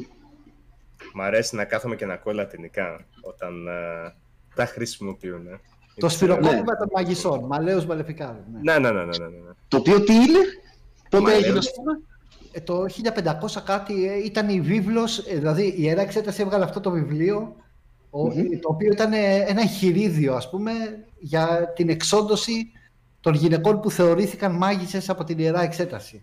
Αν Οκ, και πες- να πω εδώ πέρα ότι η ακριβής μετάφραση είναι το σφυροκόπημα του κακού, όχι των Κακού, μαγισσών ναι, απαραίτητα. ναι. ναι. Απλά έγινε σε δεύτερη μετάφραση το, σκ- το σφυροκόπημα των μαγισσών. Α, ναι, Οκ. σε, έτσι, λίγο πιο ανοιχτή μετά. Απλά- είμαι, απλά- είμαι λιγάκι σπασικλάκι με τα λατινικά γι' αυτό. Καλά κάνεις. Παρακαλώ. Απλά ε, γενικά οι θεωρίες συνωμοσίας, εκεί θέλω να καταλήξω γιατί βλέπω ότι κλείνουμε κιόλας στο δίωρο. ότι Οι θεωρίες συνωμοσίας πολλές φορές σχετίζονται και με κοινωνικά φαινόμενα της εκάστοτε εποχής, ρε παιδί μου. Μμ. Μμμ. Αυτό. Αυτό έχει... Ναι, φιλτράρουμε τις φοβίες μας και μ, τις ανασφάλειές μας μέσα από την κουλτούρα στην οποία ανήκουμε, ρε παιδί, με, με, με ό,τι σήματα μας δίνει η κουλτούρα. Δηλαδή, α, από τότε που η- βγήκε η επιστημονική φαντασία και η, η θρησκεία έγινε λιγότερο της μόδας, οι μάγισσες αντικαταστάθηκαν από εξωγήινους. Ναι. Οι επισκέψεις, τι- οι επισκέπτες, αυτοί οι μυστηριώδεις επισκέπτες τη νύχτα όταν είμαστε παράλυτοι και δεν μπορούμε να κουνηθούμε ή βλέπουμε κάποιο φοβερό εφιάλτη που είναι σαν ζωντανός. Ε, όταν ήμασταν βυθισμένοι στο, στον καθολικισμό και στην Ορθοδοξία ήταν η Μόρα, η, η, η Succubus, Incubus, ξέρω εγώ για τους Ναι, ναι, καθολικούς. ναι, ναι, ναι. Μμμ. Ε, και μετά που μπήκε η επιστημονική φαντασία στη ζωή μας, ξαφνικά τη θέση αυτή πήραν ε, οι απαγωγές από εξωγήινους. Να κάνω ερώτηση. Τρελή ερώτηση. Έχουμε κανέναν. Εσύ, Weirdo. Βασικά ήθελα να ρωτήσω εσένα. Με την ε, κρυπτοζωία ασχολείσαι καθόλου; Ε, δεν έχω ασχοληθεί ιδιαίτερα γιατί θεωρώ ότι δεν υπάρχουν κρυπτίδια, ας πούμε, ζώα. Που... Ε, υπήρχαν ζώα που έχουν εξαφανιστεί προφανώς Μμμ. από, το, από τον χάρτη της ζωής, αλλά ε, νομίζω ότι υπάρχουν ε, πλάσματα τα οποία είναι ξεκάθαρα πλάσματα της φαντασίας. Ω, ναι. Δεν δεν διαφωνώ με αυτό, αλλά μία. Θα σου πω τι γίνεται. Ήμουν πολύ σκεπτικιστής απέναντι στην, ε, στα κρυπτίδια και την κρυπτοζωία, μέχρι που το έτερο νήμισή μου, η αραβωνιαστικιά μου, η οποία αυτή τη στιγμή με βλέπει από την άλλη μεριά του δωματίου. Ε, είμαι πάνω από το λάπτοπ και έχω σκύψει ολόκληρος για να είμαι κοντά στο ράδι μου το μικρόφωνο. Λοιπόν, ε, μου είχε δείξει κάποια πράγματα και θα σου πω που έχω καταλήξει εγώ. Στο ότι κάλλιστα μπορεί να μην είναι μυθικά πλάσματα, μαγικά πλάσματα και όλα αυτά, αλλά ίσως κάποια μετάλλαξη στο γονιδίωμα ενός ήδη γνωστού ζώου. Και Μπορεί να είναι το κάποιο οποίο νέο πάρα πολύ είδος. ενδιαφέροντα. Ναι, μπορεί να είναι και κάποιο νέο είδος. Εγώ αναρωτιέμαι πώς και δεν, και θα έλεγα ότι θα το βρίσκα πολύ ενδιαφέρον αυτό άμα το δοκίμαζες, Weirdo, πώς και Ναι. δεν έχεις μιλήσει για κρυπτίδια τα οποία βασίζονται πάνω σε εγχώριους μύθους, εδώ, ελληνικούς μύθους. π.χ. Εντάξει, Δεν θα, δεν θα μπορούσα να αναλύσω το τσουπακάμπρα, ας πούμε, γιατί δεν πιστεύω ότι υπάρχει, για παράδειγμα. Ε, αλλά τι εννοείς ελληνικούς μύθους, για πες. Ένα Α, παράδειγμα. Οκ. Π.χ. θα μπορούσες. Μισό λεπτάκι. Αγάπη μου, ελληνική μύθη για κρυπτίδια. Πες μου κανέναν. Μισό λεπτάκι. Είχαμε, αλλά δεν τα παρακολουθούμε πλέον. Το θέμα είναι ότι η Ελλάδα πλέον δεν έχει τόσα βάση. Εμείς σαν cryptids μπορείς να πεις ότι είχαμε τους καλικατζάρους, μπορείς να πεις Ναι. ότι είχαμε τις ναι. τυμφαλίδες, Στην φαλή. μπορείς να πεις ότι είχαμε τους κεντάβρους. Κένταβρη. Ναι. There you go. Αλλά Εντάξει, δεν η- έχω η Λερναία Ήδρα, ας πούμε, είναι καταστάσει, κρυπτίδιο. ξέρω εγώ, 15 χιλιόμετρα το ένα. Οκ. Ναι, κοίταξε, η, Ναι. η Κένταβρη π.χ. που καθώς είμαι βοιώτης, είμαι βέρος βοιώτης, εμείς έχουμε ένα μουσείο όπου, και, και δεν πιστεύω, για να μην παρεξηγηθεί, δεν πιστεύω ότι είναι αλήθεια αυτό, αλλά υπάρχει ένα Ευχαριστούμε μουσείο για στο τη οποίο... διευκρίνηση, Τζάκλο. Μουσείο Ναι, για να κρυπτιδίων. μην... Ε, υπάρχει ένα μουσείο ενός κρυπτίδιου, υποτίθεται έχουν βρει τα κόκαλα ενός κένταβρου. Ναι. Ταν, ταν, Αυτό- ταν. Δεν θα ήταν Κοίτα- πάρα πολύ ενδιαφέρον για βίντεο. Π.χ. Ναι, κοίτα, δεν το γενικά, ας σκέφτεσαι πούμε, ποτέ. στην Αμερική ε, και γενικότερα σε χώρες ε, όπως η Βρετανία που έχει α, λαογραφικό στοιχείο ας πούμε, τεράστιο και εμείς έχουμε, γι' αυτό συζητάμε και για μας, Ναι, ναι. Ε, υπήρχαν πάρα πολλά hoaxes. Ας πούμε, είχαν κατασκευάσει μια γοργόνα, ας πούμε, και ο Ναι. τύπος που την κατασκεύασε ε, ε, με το συμπάθειο χέστηκε στο τάλιρο. Το έχω δει γιατί- αυτό. ναι. Ακριβώς. Οπότε πρέπει να είμαστε λίγο σκεπτικοί σχετικά με το ότι υπάρχει και μουσείο κρυπτιδίων κάπου στην Αμερική, όπου τα περισσότερα βέβαια λέει ο ιδιοκτήτης ότι είναι κατασκευασμένα. Απλά για εδώ Ελλάδα πιστεύω ότι υπάρχει κοινό το οποίο θα το ενδιαφέρει. Ακόμα και να διαβεβαιώσεις, ακόμα και να επιβεβαιώσεις ότι. Κοίτα, είναι κομπίνα, οκ, δεν ισχύει. α, Δηλαδή, μπορείς να πας να δεις τα κόκαλα, υποθέτω, και να το επιβεβαιώσεις για τα κοινά. Αλλά μέχρι και αυτό δεν θα έχει για εσένα μια α, έστω ψυχαγωγική αξία. Δηλαδή, αυτό μου κάνει εντύπωση. Ναι, έχω ασχοληθεί ε, σε ένα επεισόδιο γενικά με αρκετά κρυπτίδια, αλλά δεν έχω ασχοληθεί συγκεκριμένα με κάποιο, με, ξέρεις, με κάποιο συγκεκριμένο να πω ότι αυτό υπάρχει ή δεν υπάρχει, αλλά μπορεί να έχει ενδιαφέρον, ναι, γιατί όχι. Ωραία, οκ. πω Άμα λίγο- πας ποτέ Βόλο, πες μου. Άμα αποδείξει όμως μετά στο ίδιο βίντεο ότι είναι κομπίνα, χάνει κάπως το ενδιαφέρον του. Γιατί θέλει πιο πολύ τη, αυτή τη μυστικοπάθεια, το, α, το ανεξήγητο θέλει να ακούσει το κοινό. Για Δεν ένα, θέλω να πες. διαφωνήσω λίγο εδώ πέρα. Θέλω λίγο- λίγο την άποψή μου για τα κρυπτίδια και το όλο πράγμα αυτό. Πρώτον, Ναι, ναι. νομ- είναι η μόνη, ας το πούμε, δεν είναι θεωρία συνωμοσίας, είναι αστικός θρύλος περισσότερο προς τα εκεί είναι, αλλά είναι ο μόνος που μπορώ να σκεφτώ που όπως και, οι, συνωμ- όπως και οι, οι άνθρωποι που έχουν τις θεωρίες για τα κρυπτίδια, έτσι και ο υπόλοιπος κόσμος, και εγώ και εσείς πιστεύω, όλοι έχ- έχουμε ένα κοινό με αυτούς τους ανθρώπους. Ελπίζουμε και εμείς όλα αυτά να είναι αληθινά. Η διαφορά είναι ότι δεν το πιστεύουμε. Κοίτα, Αλλά, αλλά και πόσο θα γαμούσαμε υπήρχε όντως το τέρας του Λοχνές. Θα ήταν γαμάτο. Ελπίζω I know, να μην right? υπάρχουν κάποια από αυτά. Γιατί κάποια από αυτά είναι πραγματικά τρομακτικά. Δηλαδή, το... εμένα από τα αγαπημένα μου κρυπτίδια είναι τα ε, Snellgaster, Snillgeist. Τα γερμανικής καταγωγής κρυπτίδια. Τα έχετε ακούσει; Όχι. Όχι. Να είναι Όχι, guys. εγώ πρώτη φορά τα ακούω. Σνάιλ, Σαλιγκάρι και Γκάις είναι το Όχι. φάντασμα. Ε, Όχι, η μετάφραση όχι. αυτή είναι. Ε, όχι, Α, από πείτε μου το, το- είναι από το, από το Snell βγαίνει. Από το Σνέλ, από το γρήγορο. Ναι, Snell. Ναι, ναι, ναι, Και μπράβο, τι είναι μπράβο. τέλος πάντων αυτά; Ε, είναι υποτίθεται κάτι πτηνά τα οποία έχουν μεταλλικό ράμφος και σαν τις τυφαλίδες βασικά. Βασικά είναι ολόιδιο Μπρούτζινες τυφαλίδες, ναι. ήταν, ναι. που ήταν μπρούτζινες Ναι. στην ελληνική μυθολογία. Κάτι τέτοιο έχουν οι, α, οι Γερμανοί άποικοι της Αμερικής για την ακρίβεια είχαν αυτή την πεποίθηση για τα ε, Schnellgeist. Πες να το προφέρω τελείως λάθος, τα γερμανικά μου είναι χάλια. Okay. Ε, Αντρέα, πώς το προφέρουν σωστά αυτό, ρε φίλε; Γρήγορο φάντασμα. Schnellgeist. Schnellgeist, OK. Τα, σνε- τα Schnellgeist τότε, που υποτίθεται έβαζαν απ' έξω από τους ε, αχυρώνες τους, οι Γερμανοί άποικοι τότε, ε, το αστέρι του Δαβίδ. Κόκκινο για την ακρίβεια, έτσι ώστε να προφυλαχτούν από αυτά. Τι σχέση έχει με τους Γιούντεν το, το, το Snillgeist. Καμία σχέση, αλλά you know, είναι η πεποίθηση την οποία είχαν. Δηλαδή, προφανώς μιλάμε για έναν αστικό μύθο, γιατί με εξαίρεση ένα φωτορεπορτάζ που είχε γίνει το 1582, θυμάμαι καλά. Με εξαίρεση αυτό το φωτορεπορτάζ δεν υπάρχουν άλλες αποδείξεις ότι υπήρξε από τότε σε Snillgeist. Snillgeist, ναι, ή όπως και αν λέγεται. Α. Σνέλ, Σνέλ. Ναι, ρε φίλε, να πω κάτι. Γιατί δεν αφοσιώνουν όλοι αυτοί οι άνθρωποι την ενέργειά τους στο να ανακαλύψουν ένα actual καινούριο είδος. Υπάρχουν πάρα, πάρα πολλά εκεί έξω που δεν. Ξέρεις, ο ωκεανός είναι μεγάλος δικαί μου. Ενώστε τις δυνάμεις σας, κάντε Μμ. μια υπέροχη αποστολή, σαν τον James Cameron, και ανακαλύψτε γαμημένα αληθινά είδη. Ξέρεις, έχουν και αυτό το bonus, ότι είναι 100% αληθινά. Ο, ο ωκεανός όλοι με εσείς που τρομάζει. ψάχνετε- Ναι, ρε φίλε, αυτό υπάρχει. Δεν καταλαβαίνω την ανάγκη για τον Bigfoot και για όλα αυτά. Γιατί πραγματικά, άμα δεις λίγα ντοκιμαντέρ, υπάρχουν τόσο εκπληκτικά weird και φανταστικά πλάσματα εκεί έξω. Δες μαλάκα, θες, αντί να δεις ένα βίντεο για το τάδε τέρας που ψαρέψανε, δες ένα βίντεο που είναι για το, βαθ- για το βυθό, ρε παιδί μου, και τα ψάρια εκεί κάτω. Πλέον έχουν βγει εκπληκτικά, μαλάκα. Οι, οι κάμερες έχουν προχωρήσει στην τεχνολογία και απεικονίζουν τέλεια, μαλάκα. Και δες εκεί πέρα φοβερά πλάσματα. Είχα, Καλά. είχατε δει εκείνο το που ήταν, που ήταν σαν μια τεράστια σαλούφα ή κάτι Τόσα τέτοιο. ντοκιμαντέρ σου έχω δείξει με Κάτσε κρύπτες ρε, στον αγα- ναι, μου έχεις, ωκεανό. τα έχω δει τα cryptid, ναι, είναι τρομακτικά όλα.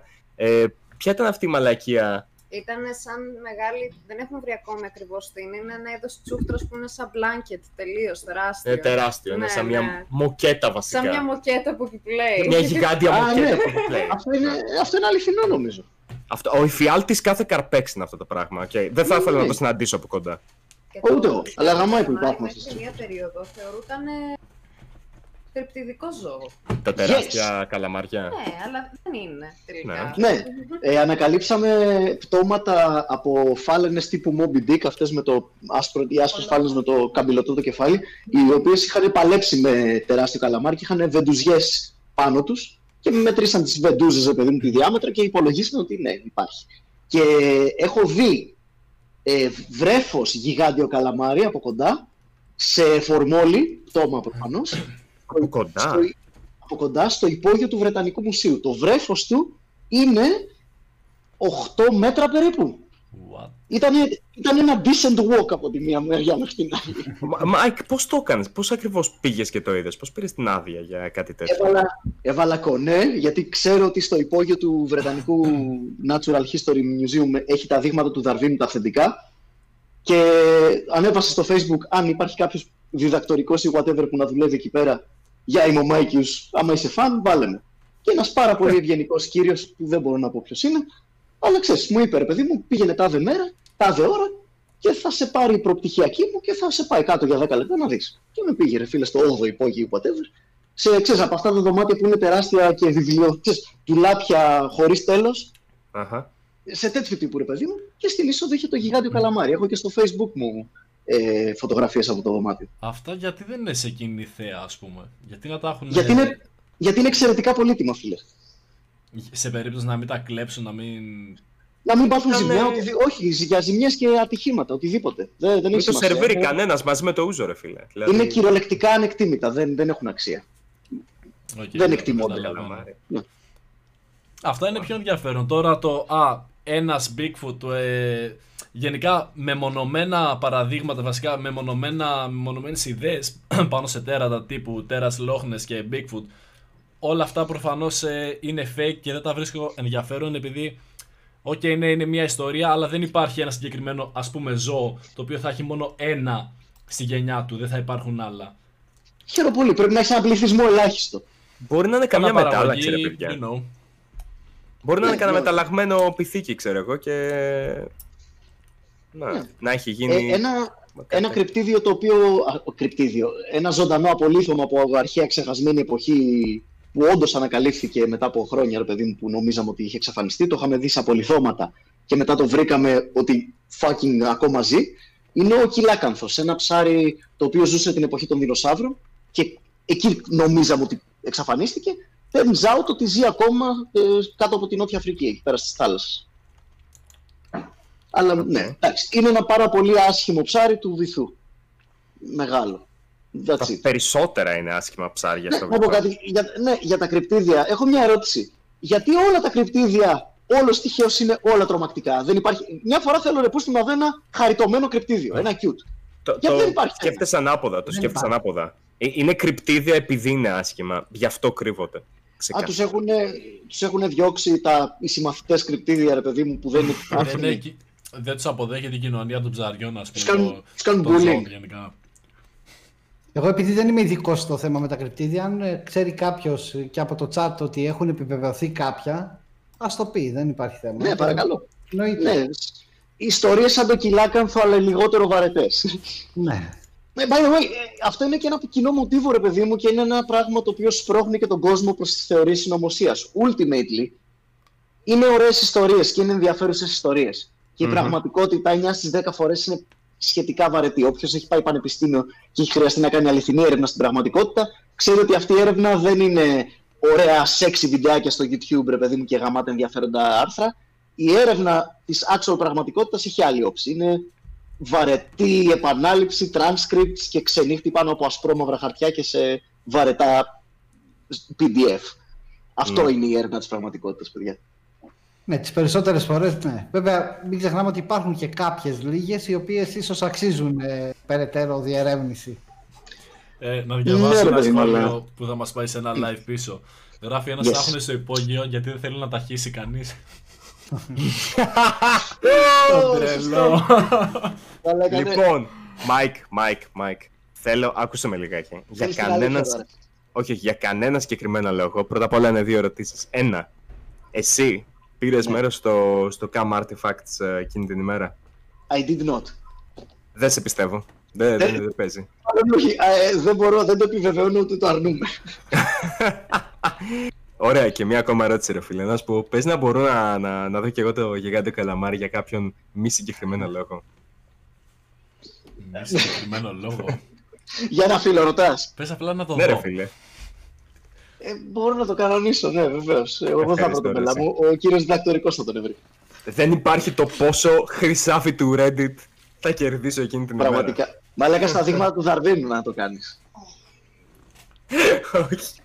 Οκ, θα, θα κανονίσουμε, θα κάνουμε... θα γίνει καλό Reddit post. Έχει σαν το Declaration of Independence. Κοίτα, είναι, είναι το συνταγματικό μου δικαίωμα, φίλε. Έτσι πάει. Θα το υπογράψω και εγώ. Ξεκάθαρα. Παίζει, το πιο αμερικάνικο πράγμα που μπορείς να κάνεις είναι να, να, να χύσεις στη μούρη αυτά τα τέσσερα γάλματα που είναι στο λόφο. Να ανέβεις πάνω στη μύτη την Jefferson για να το χύσεις. το, το, για- στο όρος Rushmore. στο Mount- ναι, I came on Mount Rushmore. Ω, πω. Επειδή το βλέπω και στο chat, Εγώ όχι σαν τον Lincoln. Επειδή Ναι. το βλέπω και στο chat, είπαμε λίγα σχετικά με MK Ultra. Ένα-δύο ώρα δεν φτάνει για να πούμε όσα θέλαμε να πούμε. Ναι, ρε γάμο Είπαμε, είπαμε και, λί- δεν είπαμε τίποτα για JFK, γιατί το ρωτάνε τα παιδιά εδώ, για JFK Assassination και πολλά. Θα, Καλύτερα, θα όχι. επιστρέψουμε. Θα, θα επιστρέψουμε σε κάποια επεισόδια, ρε παιδί μου. Καλά, Άμα- ναι, Άμα το εννοείται, κοινό εντάξει. γούσταρε τη φάση, εννοείται Έχω να μια αφιερώσουμε. ερώτηση. Άνετα, υπάρχουν ε, για πολλά επεισόδια θεωρήσει Ω, καλά έτσι, έχει πάρα πολύ πράγμα. Έχω, έχω μία ερώτηση, τη δικιά μου κατακλείδα, σαν ερώτηση για τον Weirdo, η οποία είναι εξής, μιας που έχουμε μιλήσει για MK Ultra, που όπως και να έχει, νομίζω οι περισσότεροι ξέρουν τι είναι, τι Ναι. ακριβώς συνέβαινε. Οπότε δεν χρειάζεται να ανακεφαλαιώσουμε αυτή τη στιγμή. Παρ' όλα αυτά, αν εσύ αισθάνεσαι ότι θα σε βοηθήσει να απαντήσεις στην ερώτηση, ελεύθερα. Η ερώτησή μου είναι η εξής. Πιστεύεις ότι οι πρακτικές και τα αποτελέσματα της έρευνας του MK Ultra χρησιμοποιούνται μέχρι και σήμερα, και αν ναι, Πιστεύεις ότι υπάρχουν συγκεκριμένα παραδείγματα στα οποία μπορεί κάποιος να είχε πέσει υπό την επίρρεια μιας πρακτικής ε, που ήταν απόρρια του MK Ultra; Θα σου απαντήσω. Πιστεύω ότι υπάρχουν εκλεπτισμένες τεχνικές οι οποίες απορρέουν από το MK Ultra. Δεν θα αναπτυχθώ, ίσως το κρατήσουμε για κάποιο άλλο αργότερα επεισόδιο, οι οποίες έχουν περάσει ε, στα μέσα ενημέρωσης και όχι μόνο, ε, διαφημίσεις κτλ. Κατά τις οποίες ναι μπορεί κατά κάποιο τρόπο να προγραμματιστεί λίγο ο ανθρώπινος εγκέφαλος. Ξέρω θα ακουστώ συνωμοσιολόγος τώρα, αλλά πιστεύω ότι εν μέρη λίγο ισχύει. Αν και το MK Ultra ήθελε να φτιάξει τον άνθρωπο τους Ματζου- το Manchurian Candidate, τέλος πάντων. Ναι. Ε, Ναι. Αλλού στόχευε, όμως παρόλα αυτά ανέπτυξε τεχνικές, γιατί είναι επιβεβαιωμένη η θεωρία του MK Ultra. Δεν είναι θεωρία συνωμοσίας, είναι πραγματικότητα. Ναι, Πιστεύω, ήταν ένα ναι, πραγματικό πείραμα. Ναι, όντως. Πιστεύω ότι έχουν αναπτυχθεί και ας μην πάμε μακριά. Ε, έχει να κάνει και πάρα πολύ με τα νέα που διαβάζουμε και τον όρο της μεταλήθειας τώρα είναι, η μεταλήθεια είναι ένας όρος που έγινε λέξη της χρονιάς το 2006, το 2016 συγγνώμη. Μμμ. Και τι σημαίνει αυτό, είναι το ότι πλέον στα νέα που διαβάζουμε, στις διαφημίσεις που βλέπουμε και παντού, ε, δεν μπορούμε να διακρίνουμε εύκολα τι είναι αλήθεια και τι ψέμα.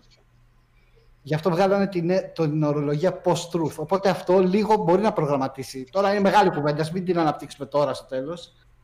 Αλλά ναι, πιστεύω, για να σου απαντήσω, πιστεύω ότι ναι, κατά κάποιο τρόπο μπορεί να χρησιμοποιηθούν τέτοιες τεχνικές. Προφανώς όχι με ουσίες, έτσι, γιατί εκείνοι χρησιμοποίησαν ουσίες για να Ναι. πειραματιστούν. Υποκατάστατα του, ε, του LSD κατά κύριο λόγο και γενικώς λεσαργενικό οξύ το χρησιμοποιούσαν για να δούνε πώς ακριβώς μπορούν να προγραμματίσουν κάποιον. Μου άρεσε πάρα πολύ η αναφορά στον, ε, στον ε, ε, Manchurian Candidate, δεν θυμάμαι τώρα Ναι, αυτή τη Ναι, στιγμή. στα- Manchurian Candidate, ναι. ναι. Και εγώ πιστεύω προσωπικά ότι μπορεί και να έχουν ε, πετύχει εν μέρη, όχι πλήρως να φτιάξουν ε, Manchurian Candidate, αλλά να φτιάξουν ε, άτομα τα οποία να είναι πολύ συγκεντρωμένα στο σκοπό τους. Να το θέσω έτσι. Είναι πολύ να πιθανό. ρωτήσω επειδή δεν είμαι σίγουρος, είναι από αυτά τα, τα πειράματα που έκανε η CIA, το MK Ultra; Ναι, CIA ήταν πίσω Ωραία, από τα ναι. πειράματα. Όχι, επειδή δεν Μυστικά ήμουν σίγουρος για το ερώτημα όνομα, της επειδή έχω ακούσει κυβέρνησης. τη φάση. Ε, ναι, πάντα στο όνομα της κυβέρνησης, έτσι. Ε, την επόμενη φορά, παιδιά, που θα έχουμε το δεύτερο επεισόδιο για conspiracy theories, αν σας άρεσε, εμένα μου άρεσε πάρα πολύ πάντως, Και εμένα. Ε, Για μένα για να να ξεκι- ξεκινώ. Να ξεκινήσουμε με MK Ultra, παιδιά, την άλλη φορά, γιατί πραγματικά είναι και από τα θέματα στα οποία δεν το έχω ψάξει καθόλου, παιδιά, δεν ξέρω πολλά. Και ενδιαφέρουν πάρα πολύ. Θα Ε, ήθελα και πολύ έχει να να το κάνει και έχει, συνδέεται ίσως και με JFK και μάλιστα ο Oliver Stone σε ένα άλλο podcast είχε αναφέρει ότι υπάρχει ε, θεωρία συνωμοσίας όντως πίσω από, την, ε, από τη δολοφονία του JFK. Εγώ έχω μια πάρα πολύ spicy, ένα πολύ spicy θέμα συζήτησης το οποίο θα μπορούσα να φέρω εδώ, αλλά δεν ξέρω κατά πόσο θα έπρεπε. Εγώ πιστεύω ότι μπορεί να έχουμε δει συγκεκριμένα αποτελέσματα αυτών των πειραματισμών μέχρι και, μέχρι και αυτά τα χρόνια, αυτά τα τελευταία χρόνια, μέχρι και πολύ πρόσφατα. Για Ναι, πλέον. Ωραία, Ναι. μπορούμε να το δούμε άμα είναι σε άλλο live, να αναλύσουμε Ναι, MK φίλε. Ultra αναλυτικά. Να το ψάξω κι εγώ λίγο παραπάνω. Και ο Μάικ Φυσικά. που λέει άμα το έχει ψάξει και να το συζητήσουμε. Εγώ λίγο. δεν θα το ψάξω, θα είμαι ο τύπος που θα κάνει ερωτήσεις. Ωραία, θα, εγώ θα το ψάξω λίγο παραπάνω. Ξέρω τη βάση του, απλά δεν ήμουν σίγουρος για το όνομα. Ωραία, το Ε, ψήνω. Μαφίας Κορνίλινους ε, θέλει JFK Assassination. Στο επόμενο, παιδιά, στο επόμενο, όταν λέμε επόμενο με conspiracy theories, ε, είμαι full μέσα για JFK Assassination. Ξέρω τον κόλλο μου. τέλεια. Είναι, είναι spicy, αλλά μέσα, θα το πιάσουμε γιατί όχι. Φάση τα έχει. Το stream να μην πέφτει και όλα εντάξει θα είναι. λοιπόν, να τα μαζέψουμε για σήμερα. Κλείσαμε το διωράκι μας εδώ και ένα λεπτό. Ναι, ναι. Είμαστε έτοιμοι, Αντρέα, σε κρίνουμε. Go. Ευχαριστούμε που παρακολουθήσατε ένα ακόμα Τρέσλα Τρέτ. Είμαι ο Λιναράς έτσι ο παρουσιαστής σας, το λύσα. Και μαζί μου σήμερα ήταν, όπως σε κάθε επεισόδιο, ο Τζακ Λόπ, Καλησπέρα και χάρηκα πάρα πολύ που ήμουν εδώ. Καλή συνέχεια σε όλους. Ο Μάκιους Καλησπέρα και καλή βραδιά. και ο πρώτος μας ever καλεσμένος, ο Weirdo. Ευχαριστώ πολύ για την πρόσκληση, παιδιά, και ελπίζω να το επαναλάβουμε γιατί το χάρηκα πραγματικά. Να είστε καλά. Ε, Ευχαριστούμε πάρα πολύ που ήσασταν σήμερα μαζί μας, Weirdo. Κοινό κάτω από το βίντεο που θα μείνει το live μετά, πείτε μας ναι ή όχι, θέλετε κι άλλο Weirdo, θέλετε κι άλλες θεωρίες συνωμοσίας για να σας το ξαναφέρουμε. Εμείς γουστάραμε full, πείτε μας κι εσείς. Αυτά λοιπόν από μας, τα λέμε την επόμενη Τετάρτη στις 9 η ώρα στο 3 Ε, πριν φύγουμε, ο Jigsaw πρόλαβε να στριμώξει ένα donation 2 ευρώ. Οπ. Άμα είναι να κάνετε παρόμοιο, πρέπει να έρθει ο Λοτόφ. Εντάξει, θα αργήσει και guest, παιδιά. Θα κάνουμε μερικά solo επεισόδια να βρούμε και τη φάση μας. Ναι, ναι, προφανώς. Αλλά όλα στην ώρα τους. Yes. Ευχαριστούμε πολύ Είμαστε για το ακόμα Super νωρίς. Chat, για την υποστήριξη με τα donate σήμερα. Ευχαριστούμε που παρακολουθήσατε. Τα λέμε στο επόμενο επεισόδιο. Καλό βράδυ.